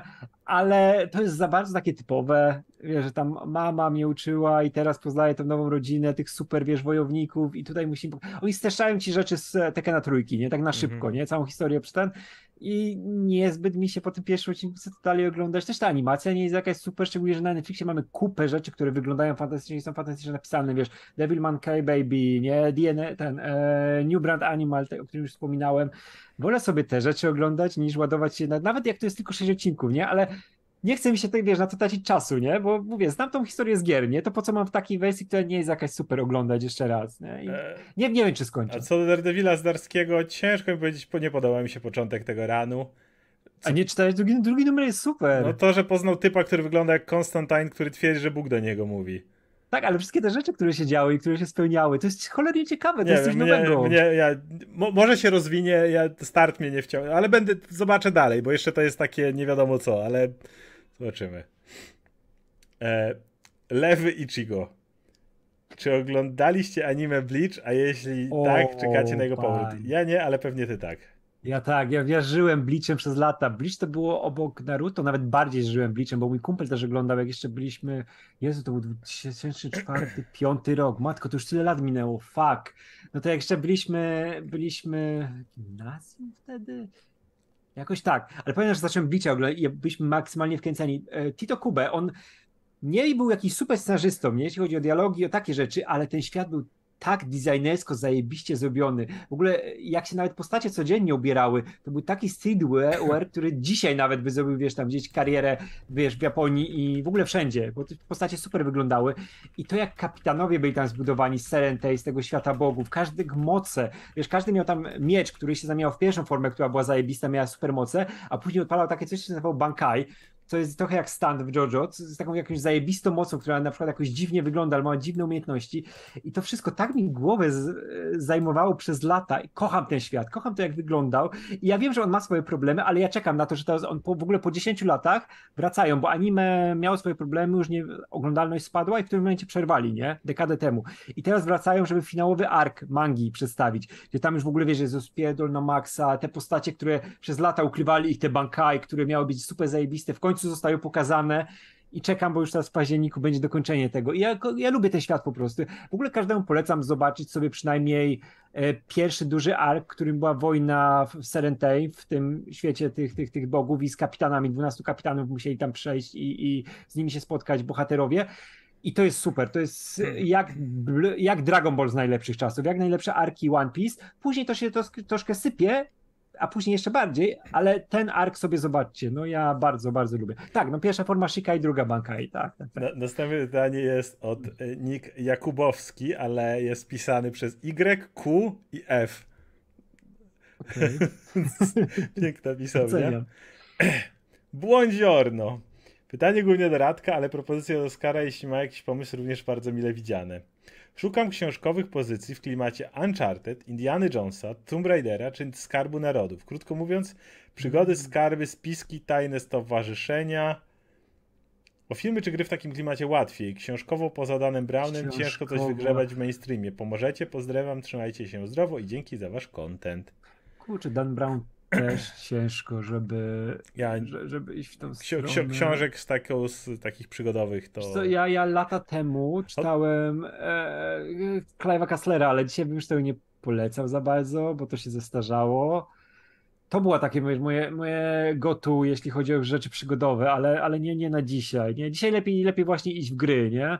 I nie wiem, ja polecam, no wiadomo, Uncharted to Uncharted, nie? ale nawet te Tomb Raidery, które były całkiem ok, jeśli chodzi o ten klimat przygodowy, one były, wiesz, tam było za dużo otwartego świata i w którymś momencie po prostu łaziłeś. No, ja ja Shadow nie dałem rady skończyć, w sensie Tak, tak, mnie. tak, że to, to, to było nudne, ale, ale to nadal była ta przygodówka, którą lubisz, nie? Wiesz, i ten świat, że sobie skaczesz po tych gzymsach i to dawało przyjemność. Może na czacie znacie tego typu książki współczesne, może niekoniecznie Juliusza Werna od razu, może znacie coś współczesnego bardziej, co jest w klimatach Uncharted. Ja, to, ja, ja, ja mogę, ja mogę może nie w klimatach Uncharted, ale i to jest bardziej kryminał, dużo bardziej, ale Demon i Mroczna Toń Stuarta Tortona, to jest bardzo klimatyczna rzecz i tylko aż nie tak przygodowa, ale polecam. Jak już mam okazję, to polecam. Ale nie czytam w ogóle takich rzeczy dużo też teraz, więc ciężko. Okej. Okay. Eee, no, Shadow of Tomb Raider napisał Dominik, że skończył ledwo. Ja dwa razy podchodziłem i za każdym razem z nudów odpadałem. Pierwszy był najbardziej zwarty z tych nowych Tomb Raiderów. Drugi już się rozłaził, ale jeszcze go dopchnąłem Drugi do końca. Był za bardzo otwarty, ale był bardzo klimatyczny. Ale był klimatyczny, Rosję, ale już jak w trzecim wchodzisz do tej wioski, wszyscy mają identyczną twarz już na przykład. A i w ogóle i w tej wiosce to jest najgorsze. To, tak, tak zamulało. Ja tą wioskę przeszedłem, ale już niewiele da, dalej dałem radę, to było tak nudne. Tak, bo wiesz, to, to element tak, jak wchodzisz do tego grobowca czy do czegoś, to masz super, bo musisz kombinować, przechodzisz, wiesz, tutaj oczywiście zaraz za tobą są ci przeciwnicy, którzy też tego szukają, musisz przed nimi uciekać, coś się wali, masz akcję jak z Uncharted, że masz że QTA, a potem wioskę. A później znowu siedzisz w tej wiosce i tutaj idź znaleźć piórko, tutaj idź to zrobić. Ale e, tu mamy kilka przypomnień, komiksy o doktora Afrze, no było pytanie o książkę konkretnie. O, ale... doktor Afr, tak, to przecież to jest Indiana Jones, tylko świecie Gwiezdnych Wojen. Tak, ale jeśli chodzi o książkę, no to... Szat Andrzej, siema. Po pierwsze, czy macie jakieś ulubione odcinki gagi ze świata według kiepskich 13 posterunku? To tak, jeśli chodzi o świat według kiepskich, to ja wiele razy odkry- mówiłem, że nawet kiedy jeszcze to zaczęło lecieć, kiedy jeszcze mieliśmy TV, jeszcze nie odłączyliśmy sobie TV, bo jeszcze oglądaliśmy, ale niestety nikomu w mojej rodzinie nie podszedł świat według kiepskich i nie mogę nic powiedzieć więcej. Natomiast 13 posterunek to byłem w podstawówce jak leciał, więc był kultowy oczywiście. Więc do dziś pamiętam, nie mogę być ulubione gagi, mogę powiedzieć co pamiętam, bo to oglądałem milion lat temu. No ale pamiętam jak siedział ten w szafie i krzyczał chcę zobaczyć trupa. Jak e, był, e, no cały motyw z tym, że trupa trzymali. Nie, nie będę teraz w to, w to się zagłębiał. E, i, i, był też ten cały motyw, że ksiądz ich odwiedzał i, i zakonnice, zakonnice znikały w dole, gdzie, gdzie były lalki ja dmuchane, dzisiaj, chowane. No, ja cała masa pan... rzeczy ty dzisiaj 13. Ja też raz 13 postaci. Ja lubiłem w swoich czasach świat według kiepski, ale mało rzeczy z niego pamiętam w sumie, nie? Wiem, kim były postacie i ten, ale tak, żeby gagi. Więcej pamiętam 13 posterunku, bo był lepiej napisany. Ja pamiętam ten cały odcinek, jak im francuskiego gliniarza sprowadzili pierdzącego. Pier, tak, pierdzący, jasny pierdzący. Bawiło mnie to, albo no jak tak, mały, to mnie bawiło. Ej, albo ci przychodzili ich sprawdzać zawsze i oni to wiedzą, kocie, nie? Oni to wiedzą kocie i z pierwszego odcinka oczywiście, od, e, to co pamiętam dobrze, czyli nastąpił wypadek przy czyszczeniu broni. To jest, to jest, to jest, to jest, to jest też tak. I wiesz, ten i Stępień mnie zawsze bawił. Stępień mi super postacie, jak on szczególnie zakładał te okulary, tak. które miały tam, wiesz, z 500 diopli. Aj, to było cudowne, no. I piosenka, piosenka telegrafisty, nie? Trzech matka tak, miała, dwóch słynęło z mądrości, a trzeci, co był głupi, poszedł do łączności i to było titu, to titu, to, to, to. Pamiętam też. A, e... piękne czasy. Dobrze. E, dwa. Jaka jest wasza ulubiona roślina? U mnie chyba ogólnie kaktusy, bo jako jedyne jeszcze u mnie w pokoju nie umarły. E, wiele razy próbowaliśmy mieć rośliny, ale mój kot za bardzo lubi je zjadać i rozkupywać, więc ostatecznie nie mam roślin, więc też nie mam swojej ulubionej. Nie wiem, czy mogę mówić. E, nie, nie, nie. nie, nie, ja wiesz co, ja też lubię kaktusy. Ja czekam jak kaktusa i o niego dbałem. I kiedyś, jak otwierałem okno, to mi spadł i się rozwalił i wybuchł, tak upadając na ziemię. I wylały się z niego szczątki jak z mózgu, tak się rozlały po pokoju. I było mi tak smutno, bo ja kochałem tego kaktusa. On był przepiękny, ja tak o niego dbałem. No i tak, lubię kaktusy bardzo. Lubię w USA jednak kaktusy. Wszędzie lubię kaktusy, jak się pojawiają. I wiesz, może one cię mogą uratować na pustyni. To oczywiście. Nie? Życzę zdrowia i powodzenia w przyszłych planach. I bardzo dziękujemy. Maichi. Na Disney Plus powinni wprowadzić kompilację ważnych scen z filmów dla każdego z bohaterów Marvela, które podsumowały ich dotychczasowe losy. Jako niedzielny widz często nie pamiętam, co się działo z niektórymi bohaterami w kolejnych filmach. Co myślicie? Ale a nie, a nie robią? Nie ma takich czasami filmików, które czasami mówią coś o, o jakichś postaciach. Wydaje mi się, że coś tam było takiego nawet. Coś na tę modłę chyba jest, ale czy ja wiem, czy takie best of ma sens? Hmm, niby robić, ale też sobie ciężko mi powiedzieć, nie? Ja, ja nie potrzebuję, nie wiem jak ty. Wiesz, komuś by mogło pomóc coś takiego, nie? Jeżeli tak, to spoko. E, następny jest głos Zborowskiego z chmur. O. Jesteś bystry jak na starca. doceniam, doceniam bardzo. Konstantin. Nie, nie potrafię naśladować Zborowskiego, przepraszam, ale, ale, ale w głowie próbuję, próbuję to odnieść. Konstantin, musisz zająć swe miejsce w kręgu życia. Nie wolno ci zapomnieć, kim jest kim jesteś, prawowitym następcą tronu Barowi. Wiesz, czego byłem najbardziej dumny? Że mam takiego siostrzeńca jak ty. I to się nigdy nie zmieni. Pamiętaj, kim jesteś. Pamiętaj. Ale to, to, to, to, chyba, to chyba, wiesz, to nie jest głos Zborowskiego, tylko nie, nie, kim, jakkolwiek nazywał, nie, kto, kto, kto podkładał pod Mufasę w polskiej wersji? Kurczę, nie pamiętam teraz zupełnie. Przypomnijcie, kto podkładał w polskiej wersji pod Mufasę głos. No bo zakładam, że nie James. E, James Earl Jones by mówił remember who you are, ale, ale to jest po polsku, więc a Zborowski był Mufasą właśnie. O, no właśnie. Ma sens. Dobrze. E... Paweł P. E... Co sądzicie o twórczości świętej pamięci Wolfganga Petersena? Osobiście uważam, że Troja sporo zyskuje w wersji reżyserskiej. Air Force One to jeden z lepszych klonów Szklanej Pułapki. No i okręt znakomite dzieło. Powiem tak. Air Force One pamiętam w miarę dobrze i tak, to był to, to faktycznie jest jeden z lepszych klonów Szklanej Pułapki. Natomiast nie oglądałem nigdy reżyserskiej Troja, ale powiem wam jedno. Troja jest jednym z filmów, na których wyszedłem z kina, bo się nudziłem. Ja w oryginalnej z, wersji. Ja z, tym w ogóle z Petersenem miałem ten problem, że Petersen był naprawdę e, dobrym wyrobnikiem, nie? On potrafi robić to kino wysokobudżetowe, wiedział jak sprzedać swój film, te filmy zarabiały i to nie było tak, że się na nich super źle bawiłem, ale wiedziałem, że jest kupa ludzi, którzy robią to lepiej i te filmy są, wiesz, no, bardziej angażujące. Ja miałem ten problem z Troje oglądając, gdzie on ten film mnie bawił, ale nie aż tak jak mógł, bo miał dużo niedociągnięć, szczególnie z takimi aktorami, nie? No kurczę, masz brata Pita, który gra Achillesa i to nie jest aż tak dobre. Ja w ogóle miałem tak, że trochę jak pierwszy raz oglądałem, to miałem piracką wersję na dwóch płytach, której nie można było zatrzymać w trakcie oglądania i nie miałem A, głosu. mówiłeś i od nowa trzeba Tak, opowiadam. To była właśnie Troja i trzeba było za każdym razem oglądać od nowa. Oglądałem ten film siedem razy od nowa. Może to jest ten problem, że raz, tak Ja, ja byłem go raz w kinie i się znudziłem. I to, no, i to, nie, i to ja kiedy był w kinie, kiedy byłem znacznie młodszy. Tak, ale co, ale lubię bardzo Air Force One, bo to jest Air dokładnie One, ten, tak. ten, ten cool blockbuster, który chcesz oglądać. One, tak. Nick Cage jest zajebisty w tym filmie, Steve Buscemi jest zajebisty, jest przerażający maksymalnie.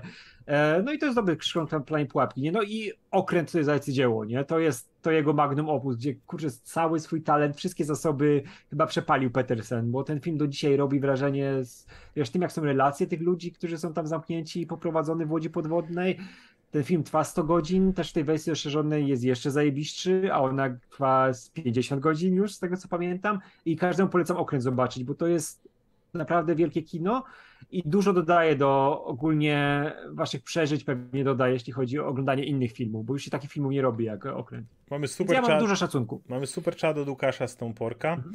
Radek, czy zamierzasz sprawdzić anime Cyberpunk Edge Runners od studia Trigger na Netflixie? Premierę w wrześniu. Robicie świetną robotę, panowie, pozdrawiam. Bardzo dziękujemy za komplement. Radek, zamierzasz? E, tak, bo ja kocham Striggera i o tym już mówiłem kupę razy. To świetnie, obejrzyj i powiedz mi, czy warto, bo ja mnie w ogóle nie ciągnie do tego, ale jak powiesz, że jest super, to sprawdzę. Widziałem zwiastuny, kompletnie mnie nie ruszają. Ja pierdzielę, przecież animacyjnie to wygląda znakomicie. Obejrzyj i powiedz, że jest świetne, to sprawdzę. To ci powiem, powiem. W ogóle, nie, jeśli uda mi się dotrzeć na MFK, bo nie wiem jak w tym roku, to będę może robił spotkanie związane właśnie z właśnie, tym cyberpunkiem i będę musiał zobaczyć tego właśnie czasu. Właśnie nie dziwi, bo ty mówiłeś o Con Air, a, mi, a jak ja mówię, myślę Air Force One, to, Czekaj, my, to ja myślę o filmie z Harrisonem Jezu, Fordem, który ja mówi get, get off my plane. Tak, Jezu, ale... Ja zastanawiam, się, czy, ja zastanawiam się, czy ja nie pamiętałem, że Harrison nie, nie, nie, Ford walczył z, Nickiem, tak, z Nicolasem tak, Cage'em? Nie, no Air Force One, e, ten, e, Harrison Ford jako prezydent, no, Get off my Gary plane, Oldman tak? jako złoczyńca ruski, tak, tak, tak. Również zajebisty film, to jest zajebisty film. Kocham, kocham Air Force One. Ale też wiesz, że ten film mógł być jeszcze lepszy i go ciągną aktorzy, nie? Masz tak. Harrisona, który naprzeciwko Goldmana staje, nie? Tak. Ale zjebałem, przepraszam. Ale ej, dowiedzieliście się gdyby stanął, opinii, gdyby stanął naprzeciwko Nicolasa Cage'a, też nie miał nic przeciwko. I Nicolas Cage jako prezydent nie? na pokładzie Air Force One walczy ze wszystkim terrorystą. Ej, ale poznaliście moją opinię o Air Force One. Znaczy o Conair, też fajnie, nie? O. O, zresztą są właśnie słabe, to jest pokaz slajdów i co sekundę jest inny kadr. No takie miałem wrażenie po tym cyberpunku. Mm. Jeżeli obejrzysz, powiesz, że jest świetnie wygląda i tutaj sprawdzę, ale na razie no nie bardzo. Lecimy dalej. Tak często krytykujecie kapitalizm, czyli co innego. Pomijam już kwestię, że go chwaliliście przed Bad Girl. Kiedy ja chwaliłem kapitalizm? Może mi ktoś przypomnieć, żeby może jak byłem znacznie młodszy i słuchałem niewłaściwych ludzi, ale nie przypominam sobie, żebym przed Batgirl mówił mmm, lubię kapitalizm. Mm. Nie znaczy, wiem. są, są rzeczy z kapitalizmu, które, z których żyjemy, nie? I które też są częścią ale... naszego. Od tego nie uciekniesz, nie? Czy, czytam dalej ale... jeszcze pytanie. Czyżby no, komunizm był lepszy? Chyba pamiętacie jeszcze czasy. E, da, dalej czemu, pytanie. Czemu, czemu? Dlaczego, dla, dla jasności, kapitalizm i komunizm są bardzo podobnymi systemami. Różnica jest taka, że komunizm to jest kapitalizm narodowy. Generalnie w kapitalizmie rządzą ludzie, którzy mają w chuj kasy. W komunizmie korporacje po prostu należą do państwa. Ale generalnie to jest prawie ten sam system, jeśli chodzi o. Po prostu różnica jest to, kto, kto pociąga za sznurki. A w ogóle czemu, czemu mamy wybierać między Ale czemu mamy wybierać między nimi, dokładnie. Jakby... Oba, oba, oba są chujowe, no i tyle. No i, i czemu ja mam wymyślić teraz nowy ten? Ja nie, ja nie jestem od tego, nie jestem... Dla, jeżeli ktoś miałby wiesz, pytać, to jest bardzo wiele w socjalizmie rzeczy, które mi się podobają. Niestety problem polega na tym, że za każdym razem, kiedy ktoś w historii ludzkości próbował dotykać socjalizmu, kończył, się, kończył w komunizmie. Więc, e, a, a to nie jest dobra droga. Więc... Tak, ale wiesz, y, socjalizm, komunizm, kapitalizm, zawsze ludzie to wykręcą tak, żeby z tego jak najwięcej właśnie Właśnie, korzyści trik z kapitalizmem polegał, nie chcę tu wchodzić tak głęboko, ale trik z kapitalizmem polegał na tym, że kiedy na, zaczynaliśmy ten świeży amerykański kapitalizm na początku ubiegłego wieku, to podwaliny kapitalizmu działały dobrze. To były naprawdę ten motyw, w którym każdy mógł, prawda, nieważne było od czego, od czego wychodzić, bo wcześniej miałeś feudalizm na przykład, no urodziłeś się tak, to sorry, dalej nie pójdziesz. Więc kapitalizm, który polegał na tym, że mogłeś faktycznie sobie zbudować pracą i tak dalej, zaczynał działać. No problem polega na tym, że za każdym razem to spływa do góry. I w momencie, w którym bogaci się zaczynają bogacić, a biedni biednieć, w pewnym momencie system zaczyna się coraz bardziej rozsypywać, rozwarstwiać i rozpierdalać. I niestety... Nie, ja wybieram, tak ja wybieram e, żyćkonalizm. Dajcie mi żyć. Żyćko, żyćko, tak. tak. Więc e, wiesz, e, problem jest, ostatecznie powiem wprost. Uważam, nie licząc komunizmu, bo on Dobra, nie. Każdy system mógłby działać, tylko zawsze problem jest wątek, y, element ludzki. No to o tym mówię. No, każdy zostanie gdyby, gdyby, gdyby, gdyby, gdyby w kapitalizmie bogaci kolesie nie omijali na lewo i prawo podatków, nie zarabiali miliardów płacąc śmieszne pieniądze ludziom poniżej, tylko kapowali swoją pensję na znacznie wyższych wartościach niż ci poniżej, ale nie miliardach, kiedy ludzi nie stać na, nie wiem, kupowanie w ich barze, jak było w Activision czy coś takiego, pewnie kapitalizm byłby super. Gdyby w komunizmie państwo nie rypało tak, że tylko kto, kto jest w partii kto jest w partii, to, to jest ok, kto nie jest w partii, się nie zgadza, to jest w dupie, bo generalnie we wszystkich państwach tym się kończył komunizm, no to, no tak, to tak, pewnie tak, też tak, byłby tak, spoko. Właśnie, jak Kondat pisze, nie, że komunizm ma dobre założenia, wszyscy równi, tylko że to niemożliwe. No, no to się zawsze kończyło, to, że ten kto z nami, kto przeciwko nami. Wszyscy równi, wszyscy zostaną, wszyscy będą mieć swoje, wszyscy będą szczęśliwi, ale może troszkę śmierć i zniszczenie. Nie, ale, a, a, ale możemy trochę lepiej, ale my może trochę więcej. Tak, tak, tak. To no, generalnie się od tego zaczyna. Zawsze jest tak, że musi być to największy kogut w kurniku, nie? I to no. tak, tak było z komunizmem. No. BTW, wkurzę was. Wątek Vegety i Goku był jak wątek Luke i Mando w Boba Fett. Wyciąć to i nic się nie straci. Nie zgadzam się. materiał. Kompletnie się nie zgadzam to by, to by tak było, gdyby Vegeta i Goku wpadli na końcu i rozwiązali sprawę. A tego zupełnie nie ma. Wiesz, Nie, czekaj, bo to jest pytanie w Boba Fett. A. Znowu masz cały czas wątek, gdzie Grogu przylatuje i jeszcze cały czas masz jakiś motyw, motyw gdzie on na końcu usypia Rancora i starają się ci to powiązać z, cały, z całym wątkiem. Yy, tak, ten wątek możesz wyciąć i nic nie odejdzie z filmu, i obaj się zgadzamy z tym, że to jest tylko, tylko tak, dla fanów. Nie, nie, nie będziemy tutaj spoilerować. Ale gadamy to o tym wszystko w materiale. w materiale, tak. E, Kamil K. Przyjmując, że Netflixowy Punisher jest niekanoniczny, chciałem zadać, w jakiej roli w MCU wzięlibyście Bena Barnesa? Moim zdaniem rola Jigsawa była nietrafiona, a szkoda, bo to dobry aktor, niedawno skończył 41 lat coś pozytywnego dla odmiany, bo Ben Barnes ma taką, taką twarz, że po prostu wsadzasz go i nawet jeżeli on, on 90% ról, jaki widziałem, to był gość, który udaje, że jest dobrym gościem, a wcale nie jest. I ostatnio coś kręcił. E, w Marvelu... Kurczę, nie wiem, to jest, to jest taki aktor, który, którego pewnie Kevin Feige by wiedział, kogo na niego wybrać, bo Nie, nie mam pojęcia, kogo mógłbym pan zagrać. Chciałbym, żeby to była pozytywna rola tym razem dla odmiany. No, 10 lat temu by zagrał Zimowego Żołnierza na 100%. Nie, nie Nightcrawler. Na Nightcrawlera bym kogoś młodszego dał. Eee... Myślałbym nad kimś w rodzaju... Ej, e, no? Mógłby być niezłym Cyclopsem. Cyclopsem mógłby być, albo jakbyś chciał pójść trochę już w dalsze odłamy X-Men, no tacy ludzie jak, nie wiem, e, Shatterstar, albo Rictor, albo ktoś taki. Ale to już wchodzisz w takiego, taką głębię, że... Może, może. E, nie, nie Xaviera. Ja chciałbym jednak trochę starsze postacie, więc, więc może nie. E, dobra, lecimy dalej. Dan Schrott. Gdzie przeczyta, gdzieś przeczytałem, że w japońskim box office Dragon Ball Super Hero poradził sobie trochę słabiej niż poprzednie filmy. Mogą być powody różne, ale autor artykułu podał dwa. Styl animacji oraz, że Goku i Vegeta nie są na pierwszym planie. Jeżeli to prawda, bo nie widziałem tego artykułu, może tak być, ale z drugiej strony w amerykańskim box office zaszalał generalnie, więc e, jeżeli już, to bym uważał, że styl animacji. Ludzie kochają Piccolo i, e, i Gohana i dalej jarają się jak słonie, jak, jak nie wiem czemu jak słonie. Kiedy y, widzą tam ich najróżniejsze walki i tak dalej. Wydaje mi się, że jak już, to jeszcze ten styl animacji trójwymiarowy nie, jeszcze nie przebił się do wszystkich. Broly jednak był mhm. cały czas bardziej konwencjonalny. Nie wiem, ja bym stawiał na styl animacji, jeżeli to prawda. Tak, i to jest taki styl animacji, który widać po tych wynikach, że on się bardziej na zachodzie przyjmie niż może w Japonii, nie? Że oni są jednak bardziej do tej tradycyjnej animacji przyzwyczajeni. Mhm. W Ameryce już bardziej przechodzi to, wiesz, e, Pixary i wszystkie też, które przez lata są już, wiesz, bardziej przystosowani do tego stylu, nie? Więc zupełnie mnie to nie dziwi. Um, Dan Vivio, cześć. Kto by pomyślał z 15 lat temu, że po tylu latach na złote czasy dla Dragon Balla? No, a właściwie to po prostu złote czasy, a kolejna ekranizacja, coś jakieś urwane, ale generacja chyba, publiki przejmie zajawkę od starszej. No i dziadzio Toriyama ma dalej mnóstwo miłości, świata i postaci. Gadamy o tym, że Toriyama na nowo pokochał swoje, mm. swoje dziecko. Ja chcę po powiedzieć dygresję, bo jest u mnie ciekawa sytuacja, bo ja i e, moja Aga jesteśmy e, fanami Dragon Balla jeszcze od czasów RTL 7 i tak dalej. No tylko siłą rzeczy, jak się poznaliśmy, no to już dawno Dragon Ball był. No, już nie leciał żaden Dragon Ball, tak? Już się dawno skończył, już to było, wiesz, wszystko dawno, dawno temu. Powiem, że do dziś pamiętam moment, kiedy odpalaliśmy razem pierwszy odcinek Dragon Ball Super.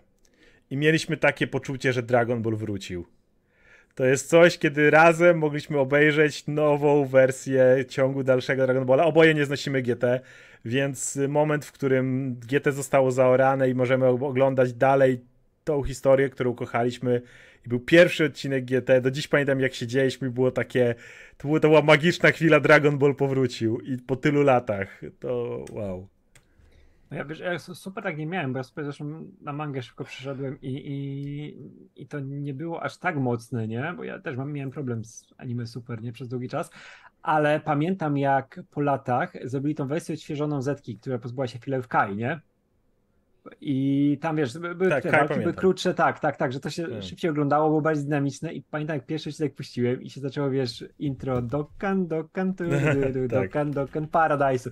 Wow, jestem w domu, nie? Dragon Ball to jest w ogóle ten, to moje miejsce bezpieczne za każdym razem, gdy tylko, wiesz, e, jakieś, jakieś są problemy czy coś, zawsze mogę sobie jakieś intro odpalić, przypomnieć, jak wiesz, jak Goku walczy, żeby zawsze było lepiej, żeby być lepszym, nie? I mhm. to jest, to jest coś niesamowitego, nie? Ale tutaj też ktoś, jeszcze wracając do tego e, odbioru w Japonii, nie? że tutaj Raxo napisał, że Dragon Ball Super Hero, e, Dragon Ball Super Super Hero poradziło sobie fatalnie w Japonii, jakieś razy gorzej niż One Piece Red, co jest zupełnie normalne, bo status One Piece'a Dragon Balla w tej chwili w Japonii, nie? no to One Piece tam jest jak e, bóstwo traktowany, nie? I całe, co wszystko, co się wokół niego dzieje, a Dragon Ball znowu w Ameryce jest dużo większą ma historię, nie? To było to pierwsze anime, które mhm. naprawdę się tam przebiło, tam był kult tego do dzisiaj jest zresztą i też jak gry sobie radzą na przykład inne media, nie? Wiemy, co było po premierze Kakarota, wiemy, co było po premierze Fighters, Tak, nie? a wiemy, jak wyglądają na przykład na zachodzie gry z One Piece'em, tak. Ale też, ale wiesz, jak wyglądają gry z One Piece, nie? Które gdzieś tam zupełnie bokiem przechodzą, tak. nie? Więc tutaj ja się zupełnie nie dziwię, nie? I to odpowiem, od czego część Dragon Balla pytam o anime. E ja bym powiedział od bardzo dziwnego miejsca, mianowicie od Kai, bo oryginalny Dragon Ball jest super, ale możesz nie dostać tego, co słyszałeś ogólnie. Więc e, Dragon Ball Z jest, wiadomo, wie, wielkim, legendarnym historią. Dragon Ball Kai jest Z, tylko że skróconą, ale nie, że wyleciał z niej content, tylko wleciała z niego cała masa dłużyzn i ma odświeżoną animację. I dlatego oglądać to najszybciej. Więc ja bym zaczął oglądać od Dragon Ball Kai i zobaczył, jak ci podchodzi. Jeżeli nie podoba ci się Dragon Ball Kai, to Zetkę możesz olać wtedy i potem albo stwierdzisz, że się cofamy i chcesz zobaczyć, jak wyglądała przygodowa, bardziej komiczna wersja oryginalnego Dragon Balla, który jest zupełnie inną przygodówką, albo super, czyli jak to się rozwija dalej, a GT nigdy nie ruszać i zapomnieć, że istniało. Więc generalnie yy, tak, bym powiedział, że od Kai. Tak, to, to ja wcześniej powiedziałem, że też ja powróciłem sobie przy Kai, żeby sobie przypomnieć rzeczy i to działa bardzo dobrze, nie? Bo to jest po prostu odświeżona tak jak trzeba skrócona wersja tego najlepszego Mniej kawałka Dragon Balla. ludzie nie? stoją i gdzieś błyska przez dwa odcinki, Tak, nie? tak, tak. Nie, nie, to jest, to jest bardzo fajnie. To jest z głową zrobione, nie? I od tego można spokojnie mm. zacząć. Ale ja bym cały czas zaczął od pierwszej serii, która jest moją ulubioną, ja najzabawniejszą. Ja, ja bardzo lubię pierwszą serię, tylko tak jak mówię, to nie do końca jest to, co możesz słyszeć, A to nie, nie, nie, nie, nie, to jak zobaczysz, nawet, że tutaj się wątki pojawiają w nowym filmie z tego, wiadomo, Armia Czerwonej tak, Stęgi, tak. to wszystko, co wychodzi, to to jest Zetka, to nie jest to, co było w oryginalnym, wiesz. No, a, a Kai to jest skrócona Zetka, więc zacznij od Kai. No, to też zależy, co lubisz na przykład, bo jeśli lubisz humor i walki, które są bardziej techniczne, jest więcej nich kombinowania, to mhm. pierwsza seria, tak. be, bez, wiadomo, z miejsca, a jeśli lubisz takie mocne napierdalanie się, gdzie są, wiesz, świat jest ku zagładzie i ci wielcy bohaterowie muszą się cały czas zmieniać, cały czas muszą walczyć o to, żeby być silniejszymi i się napieprzają z wielkimi problemami, które są większe niż życie, to Zetka wtedy. Czyli Kai. Czyli Kai, tak. tak, tak. Um, Okej. Okay. I to był koniec, ale to był koniec wtedy, więc e, nie odświeżałem. A, okay, Jestem przekonany, okay. że mogłem coś przegapić, więc sprawdzam, czy coś jeszcze mamy. Konrad, niech, niech zacznie od ewolucji. nigdy więcej nie ruszy już do nic, co, co jest związane z Dragon Ballem. Nigdy. O, oh, fuck, ewolucja. Um, dobra, lecimy od Lady. Zamiast dokładam, że Lady Brookbed. Cześć, co sądzicie o openingu do Dragon Balla GT? Radek, co sądzisz? Nie chodzi o samo anime. Mały Goku jest J4, bo wiem, że tego nie lubicie. Ty lubisz. Proszę ja lubię, o waszą opinię dotyczącą samego openingu, muzyki, chociaż ona jest głównie oparta na piosence z opening, z op ending też ja, poproszę. Wiesz co, Zaczniemy, ale ja zacznę od, najpierw od jednej rzeczy. E, Konrad pisze cały czas, że GT to jest kanon. To się zupełnie nie zgadza z tym, co to jest super. Gdzie masz bo poziom Boga, gdzie masz poziom Blue, gdzie masz wszystkie te rzeczy, których nie ma w GT. Gdzie masz te poziomy między, wiesz, trójką a czwórką? Nie. Nie, to w żaden sposób nie pasuje. GT nie może być. Ej, albo, ja albo kanoniczne jest GT, albo super. Jedno, jedno Powiedzmy, że Toriyama dał zielone światło, no. drugie Toriyama robi. Ciekawe, które jest kanoniczne. Jedno wychodzi ale... obecnie i ma nowe firmy. Ciekawe, które Dobra, jest kanoniczne. Ale teraz jak siedemnastkę, który przeszedł cały story arc super, ma się znaleźć być super, super siedemnastką złą. Nie, to nie. Jeżeli to, jest nie sty... Jeżeli to się nie styka, to oba nie mogą być kanoniczne, a więc kanoniczne tak. jest super, a więc GT Vegeta, nie. Vegeta, te rzeczy z Baby już nie mają sensu, bo on jest w zupełnym mentalnie miejscu innym w super. Nic się nie zgadza, nie? Nie. Nie, nie, nie, nie, nie. E, a przechodząc do tego GT, to jest najlepsze intro z Dragon Balla w historii. Można nie lubić GT, ale intro do GT to jest jedna z najpiękniejszych rzeczy muzycznie i wizualnie, jaką kiedykolwiek stworzył człowiek. I z tym nikt nie będzie walczył. Nie. Jak na końcu masz scenę z songu, który odlatuje na smoku Nienawidzę i leci ta sceny. muzyczka. Nienawidzę tej sceny, ale muzyczka ładna to jesteś popierdolony strasznie, bo to jest jedno z najpiękniejszych. To jest idealne. Ja, można nie lubić GT, ale to jest idealne zakończenie całej sagi. To jest Piękne. Goku, który po raz kolejny zostawia swoją żonę i dzieci. Bo to jest Goku. No Goku poleciał odkryć coś większego, stać się kimś większym, nie? Dlatego kocham super, jak chłop na roli pracuje. Nie, no to, to, jest, to jest fajne. A nie, ja ko kocham ten opening, kocham tą muzykę. Zgadzam się z tym, że jest piękna muzyczka. To jest wszystko, co, co jeżeli możesz, mogę zalać betonem GT i zakopać i nigdy o nim nie wspominać, mo mogę, mogę zostawić tu tu tu tu tu tu tu tu tu tu tu tu to mogę zostawić. Więc Muzyczka tak, ale ja na przykład no, ja nie lubię, ja, ja wolę dyskotekę Super niż y, Super Saiyan 4, nie? Ja zdecydowanie nie, wolę o, nie, Ultra Instinct i Ultra Ego niż Super nie, nie, nie, nie, tu się zupełnie nie zgadzam. Dyskoteka Wiem, Super to jest ale... najgorsza, najgorsza rzecz. Co chwilę, patrz, teraz odpierduję czerwone włosy, teraz niebieskie. Co, co to jest? No to, to, to prawda, ale w pewnym momencie zaczęli to e, rozbijać na różne części i teraz jest dużo ciekawiej. Nie, a czwórka była super, bo to była ta finalna forma, która była powiązana z tym z mocą sajańską, z małpą. W, wiesz czemu małpi nie... król, wszystko, wszystko się składa do kupy i wygląda genialnie, wygląda genialnie. Wiesz czemu nienawidzę czwartej formy? Bo ona czemu? mi się kojarzy tylko z jednym, że Vegeta musiał poprosić żonę, żeby strzeliła w niego laserem, żeby nie, dostał nie, nie. czwartą Dobra. formę. Dobra, to, to jest chujowe, z tym się zgadzam. To jest najgorsze gówno, jakie w życiu jest, widziałem. I Vegeta sam powinien, to, by, to, powinien sam do tego dojść, ale jeśli chodzi o design, to jak ta no, forma okay. wygląda w ruchu, to okay. jest najlepsza forma, jaką mogli zrobić i ona jest dużo lepsza, no ale przyznaj szczerze, jest lepszą niż... Mogli, mogliby w nowych formach Punkt. faktycznie robić coś, coś ciekawszego niż to. Już, już, już podoba mi się to, że Ultra Instinct i Ultra Ego to jest już trochę coś innego niż tylko zmiana nie, koloru co, ja, na przykład, ja bardzo, bardzo lubię Ultra Instinct, bo on się opiera na zupełnie innych zasadach. Nie? I teraz już on... przechodzą w, to, w tą drogę i Ultra Ego jest To, to jest super, ale, ale go ten... Przez Blue jak przechodzili i... Czerwony to jest God, później masz Super Saiyan. God już potem praktycznie nikt nie używał, potem masz Blue. Ale, tak, ale, dlatego, podoba, ale dla, też... dlatego podoba mi się, jak zaczęli to odbijać na Gohan w tą stronę Mystic, e, Vegeta w Ultra Ego, Goku w Ultra, e, w Ultra Instinct tak, te, tak, ta tak, tak dyskoteka ale, jest, ale, ale dochodzimy do dużo ciekawszych miejsc, ale no tak, okej. Okay. Ale, ale, właśnie przez to, że tego jest za dużo, to tego też bardzo nie lubię, że te poprzednie formy tracą na jakości, które były osiągnięte w taki sposób naprawdę, o wiesz, krew, pody, łzy i były zajebiste. Jak się pierwszy raz dwójka pojawia, nie? Super robi wrażenie. I później nagle Goku wpada, wiesz, w sadze buł i kur, trójkę odpaliłem, patrzcie na te włosy. Co ta dwójka wasza, nie? Mm no. designowo niech będzie, bo nienawidzę Wiesz... to, jak, jak, jak, jak jest osiągany czwarty poziom. Jest, e... jeszcze, jeszcze to Goku, jak tam ze złotej małpy zmienia, to ok, ale potem jak Vegeta prosi, żeby dostać laserem, który go dopakuje i, i, i potem walczą z tym ostatnim smokiem i się odmieniają i Vegeta nie może się zmienić, bo żonie zniszczyli maszynę z laserem. I ja no siedzę nie, i tak... Nie, nie, nie, ja, ja fabularnie tego finału no nie będę bronił w żaden sposób, siedzę i tak wygląd... tylko ale nie będę bronił, ale wygląd czwórek jest zajebisty. Ja w ogóle za dzieciaka na odpuście kiedyś kupiłem sobie zabawkę e, e tego, Vegety w formie Super Saiyan 4, która była zajebiście zrobiona. Do dzisiaj nie wiem, no gdzie ci ludzie z odpustu to znaleźli. I wiesz, miałem dwie zabawki. Miałem Mystic Gohana za dzieciaka i Vegetę w tej formie. I mówię, i to, a to był, wiesz, koniec lat 90. Nie wiem, gdzie to do Polski, skąd to przylazło, ale kochałem. Poison Andrzej, jak zawsze pytanie muzycznym, to sędzia piosence zespołu ABBA Angel Eyes. Lubię, bardzo. Jak zawsze, zawsze odpowiedź jest jedna. Ej, ej, jeszcze dodam do tego poprzedniego też, że e, Konrad napisał, że Broly to według teoriami Super Saiyan 4. No. Blisko, blisko design, designem, nie? Blisko, w ogóle tak. Broly super wygląda ten nowy. 100 razy lepiej no. niż ten Broly z tym... Stary Broly wyglądał chujowo. Nowy wygląda jak mm. taki prawdziwy barbarzyńca Saiyan. E, Soler. Hej, moglibyście polecić jakieś pocieszne, śmieciowe filmy superbohaterskie w stylu Ghost Ridera 2, takie inne do komentowania w towarzystwie. E, e, Blade 3, który nie istnieje. E, klasyczny Doctor Strange, ten pierwszy z 78. To jest, to jest druga, film, ale ciekawy. No, dru, siłą rzeczy druga fantastyczna czwórka, ta z tych, tej, która mnie, ta Silver Surfer ale ona jest całkiem okej. Okay. On, ile razy, ile razy, nie, czy pierwsza, i w której e, ta Jessica ciągle traci ubrania i to jest po prostu ciągle... I w pierwszej, i w drugiej.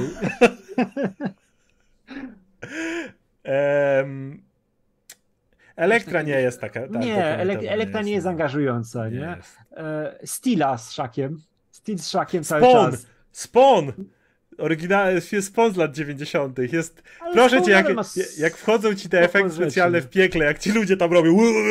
Nie, nie, efekty specjalne w piekle chujowe, ale peleryna nadal top Dobra, notch 10 na 10. No. Nie, ja. Nie, o, Kaczor Howard, ale ja lubię Kaczor Howarda. Nie wiem, czemu ten film przez lata takie bęski dostawał. To, to jest całkiem przyjemne kino, tylko to z, nie jest filmem Marvelowym, nie? I zajechaniem licencji trochę. Nie, nie wiem, czym Catwoman pod, podciągnął pod ja, ja muszę sobie wrócić do Catwoman Pitofa. No. Co, co, co, a coś takiego, wiesz, coś takiego fest. E, fantastyczna czwórka Kormana, którą teraz można dorwać. No, jest super. Ja myślałem o tym, ale nie. Mm. Jest super, tam jest najlepszy Doktor Doom. To, to, to Justice League, które Łukasz na swoim kanale swego czasu omawiał. O Jezu, to z 97. O fakt, telewizyjne gówno. No. lecimy dalej. E, randomowy Kamil. Hej, jak sądzicie, czy pan Chapek przytnie Guardians of the Galaxy 3 do max 2 godzin? Ja już mam złe przeczucia, biorąc pod uwagę dotychczasową politykę Disneya. Z całego Marvelu czekałem już tylko na nowa, ale na chwilę obecną boję się, że nie to Miss Marvel Jean Quest. E, nowy też się boję, jeśli chodzi o serial. Jak, jak się jarałem, tak na tą chwilę jestem. No nie, nie mam wielkich oczekiwań co do seriali. Nie, nie sądzę, żeby przyciął, ponieważ jestem praktycznie pewien, że kiedy James Gunn podpisywał nowy kontrakt z Marvelem, zapewnił sobie znacznie lepszą swobodę kreatywną. Nie mam pewności, ale jestem na 95% przekonany, że tam była ta różnica. Zwróćcie uwagę, że Waititi cały czas jechał na tym samym kontrakcie i miał dużo mniej do powiedzenia, przynajmniej tak mi się wydaje. Natomiast w przypadku Gana on miał jednak zerwany kontrakt z Marvelem, bo wiadomo, Alan Hord się zachował, jak się zachował, ale potem podpisał kolejny na samych Guardiansów i wydaje mi się, że w momencie, w którym on go podpisy, pamiętam, że kiedy podpisał kontrakt na Guardiansów 1, to był typem od Super. W momencie, w którym podpisał na Guardians of the Galaxy 3, był typem od Guardians of the Galaxy 1, 2 i The Suicide Squad u Warnera w produkcji. Więc miał trochę większe pole manewru, więc nie, wydaje tak, mi się, to... że o ten film możemy być w miarę spokojni. Nie, nie, oni Gana nie ruszą w tej chwili. Szczególnie, że wiedzą, co robi dla konkurencji, jaką to popularność zdobywa, więc będą chcieli, żeby to był jak najlepszy produkt, nawet jeśli będzie miał wydłużony ten czas trwania i nie powalczą o te dodatkowe seansy w ciągu dnia, nie? Mm. Ale myślę, że na takie ustępstwo pójdą, bo oni jednak nie chcą z Ganem mieć żadnych kłopotów, bo też wiemy, jak teraz na przykład z White gdzie mu wchodzili w ten Love and Thunder i jak wyglądały wywiady z White Team. Tak, tam było dużo kusańców. White tyle, tyle między słowami przepychał wątpliwości co do tego, jak... Tak, tak, tak, tak. I to było, to było ewidentne dla wszystkich i oni nie chcą tego powtórzyć z Ganem, który no wiadomo... Znaczy ja myślę, że Czajpek ma wyjebane na to po prostu z Ganem. Nie, nie, nie tyle, ma, że nie ma, chce, ale... co nie może za bardzo. Tak, ale wiesz, ale Czajpek nie jest e, głupim gościem i nie chce wizerunkowo sobie, wiesz, podkładać kut pod nogi, bo... Już to robił no robił, ale może nie chce więcej, nie? Ja wierzę, że to cały ja, czas jest. Ja, ja nie, ja, ja, wierzę w to, że po prostu Gun ma kontrakt lepszy na tę chwilę. E, no, Lord no, Hayden, pytanie do Radka. Czy John C. Reilly jest pięknym człowiekiem? O jest, John C. Reilly. Ja kocham Johna C. Reilly'ego od momentu, jak go zobaczyłem lata temu w Chicago, za który dostał Oscara. Fantastyczna rola. I później stworzył najlepszy biotyk, zagrał w najlepszym biopiku muzycznym w historii, czyli Dewey Cox, Walk Hard i jest w każdym filmie go kocham. Bracia przyrodni Jak z, tym, z, z Willem Farrellem. oni, oni, mają, trzeba przyznać, zajebistą chemię. Jak bardzo uh, Farrell gra w różnych filmach, które są... Widziałeś tego Sherlocka i Watsona ich? Nie, widziałem tylko... W... To jest film, który został, został przez krytykę zniszczony, a ja mhm. ten film kocham. Ja pamiętam, okay. jak byłem w Wawie i go z, ze znajomymi oglądaliśmy, się prawie poryliśmy ze śmiechu. Okay. Najlepsze było, jak oni wysyłali, wiesz, uchlali się i chcieli wysłać po pijaku SMS-a dziewczynie, wiesz, jak się wysyła dzisiaj, nie? I mm. po pijaku. Tylko oni musieli to telegramem zrobić i na przykład kazali temu żeby, ale wiesz, ale kaz kazali mu, żeby penisa tam zrobił jakoś, żeby wysłać, nie? Bo dickpika musieli wysłać, nie? Przez telegram, Kocham ten film, albo były cały czas reakcje, że wiesz, że kobieta coś tam zrobiła, nie? I kobieta? Wszyscy tak reagowali, wiesz, bo były takie czasy, nie? Te żarty są absolutnie super inteligentne. Uwielbiam ten film. E, od, od Konrada. Pamiętam, Oskar, mówiłeś kiedyś, że fajnie, że ma HBO Max ma tak te stare animacje, bo są, bo są dostępne tylko po polsku. No właśnie na odwrót. Masy tego nie ma po polsku, na Max wciąż nie ma, DVD nigdy nie wydali, tylko czasami kiepskie kopskie sieci. Jak jest szczęście. Nie pamiętam, żebym kiedykolwiek mówił, że są stare animacje po polsku. Ja mówiłem, że dobrze, że będą dostępne, ale nie przypominam sobie, żebym mówił patrząc. Nie wiem, nie wiem, czy ty byś w ogóle szukał starych animacji i jakie mają wersje językowe. Mam wrażenie, że Mogło się z czymś innym to wiązać, no bo też nie pamiętam. Natomiast tak, jeśli chodzi o, mogę odpowiedzieć inaczej, jeśli chodzi o to, jak HBO Max jest traktowany obecnie, a co dopiero jak jest traktowany polski rynek, to w ogóle żal dupę ściska, no to, że ta na przykład Harley jest dopiero w październiku, jak dobrze pójdzie, a może nie będzie, a może stwierdzę, łato, po co tą animację na polski rynek ładować, skoro i tak się zawijamy. Ja szczerze mówiąc nie zdziwię się, jak się okaże, że HBO Max na polskim rynku to będzie już tak bardzo, wiadomo, gra o tron, nie? Bo, bo, bo to się obejrzy, ale cała reszta to wydaje mi się, a po cholerę coś dodałeś, to i tak się zwija. Ja mam wrażenie, że na tą chwilę HBO Max będzie w to, co już się nie pojawiło, to nie licząc czegoś takiego jak Tron Smoka, e, Tron Smoka, Root Smoka. Kurwa, chcę zobaczyć e, serial z e, świata gry o Tron, Tron, Smoka, gdzie mamy w końcu państwo, którym rządzi cholerny smok. E, Root Smoka, nie? Natomiast wydaje mi się, że to będzie taka, taka platforma na live supporcie i tyle. Więc tak, y, akurat to jest żałosne totalnie. To, że nie wiem, Young Justice, to, że Batman The Animated Series nigdy się nie pojawiło w e, polskim e, HBO Max, to, to, to jest żałosne. Ta, ta, platforma w Stanach jest y, zarządzana żałośnie, a u nas to jest w ogóle nawet to hmm. ciężko nazwać czymkolwiek w tym momencie. Tak, i ona wiesz, chodzi do dupy i wszystko. Ten, wiesz, to jest najgorsze, że y, my cały czas i ludzie cały czas to tłumaczą tym, że ej, to jest HBO, tam jest przecież Sopranos, tam jest The Wire. No przez to, że masz kilka tych super kontentowych rzeczy, naprawdę i fa fajnych seriali nowych, które się pojawiły, to nie znaczy, że cała platforma jest dobra, nie? Bo ja nie sądzę, żeby dobra. ona była już update'owana.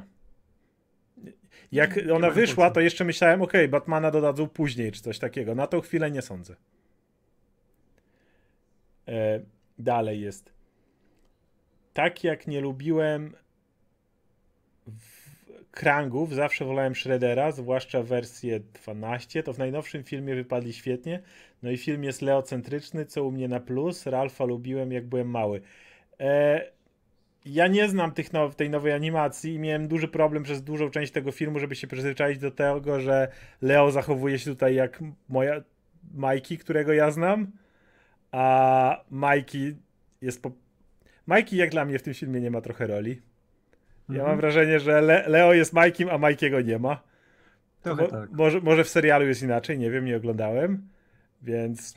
Ale nie, on się w serialu też, też się zachowuje jak Majki trochę, bo oni wszyscy mają to takie, wiesz... Cool. No, bardziej Natomiast cool tak, nie? Y, krangi są fajnie, widziałem ten motyw, motyw z krangami jest ciekawy, bo jednak ten mały mózgowy stworek w tym jednym robocie z antenką nigdy nie stanowił takiego zagrożenia, jak, jak to zostało wymyślone. Nie, właśnie w, w komiksach zrobili zajebiście, wiesz, rozwinęli całą mitologię Kranga i tego, Muszę co się wiąże wiesz, z, z, tym, z, z, jego rasą.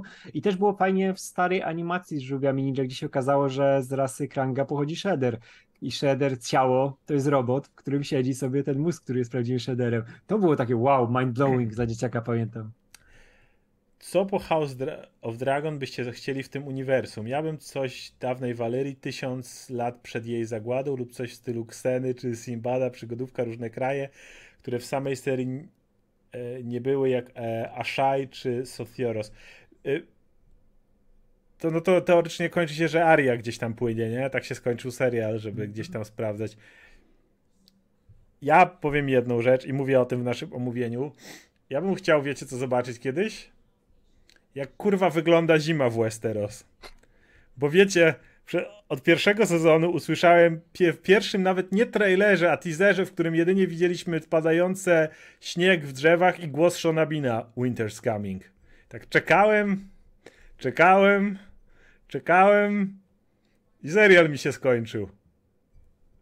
Ja bym chciał zobaczyć, jeżeli już jeden serial, to to, co chyba zostało anulowane, co miało być, było o tym branie budowniczym, czy jak on tam się nazywał, i zobaczyć, nie, ja i zobaczyć tą poprzednią długą zimę.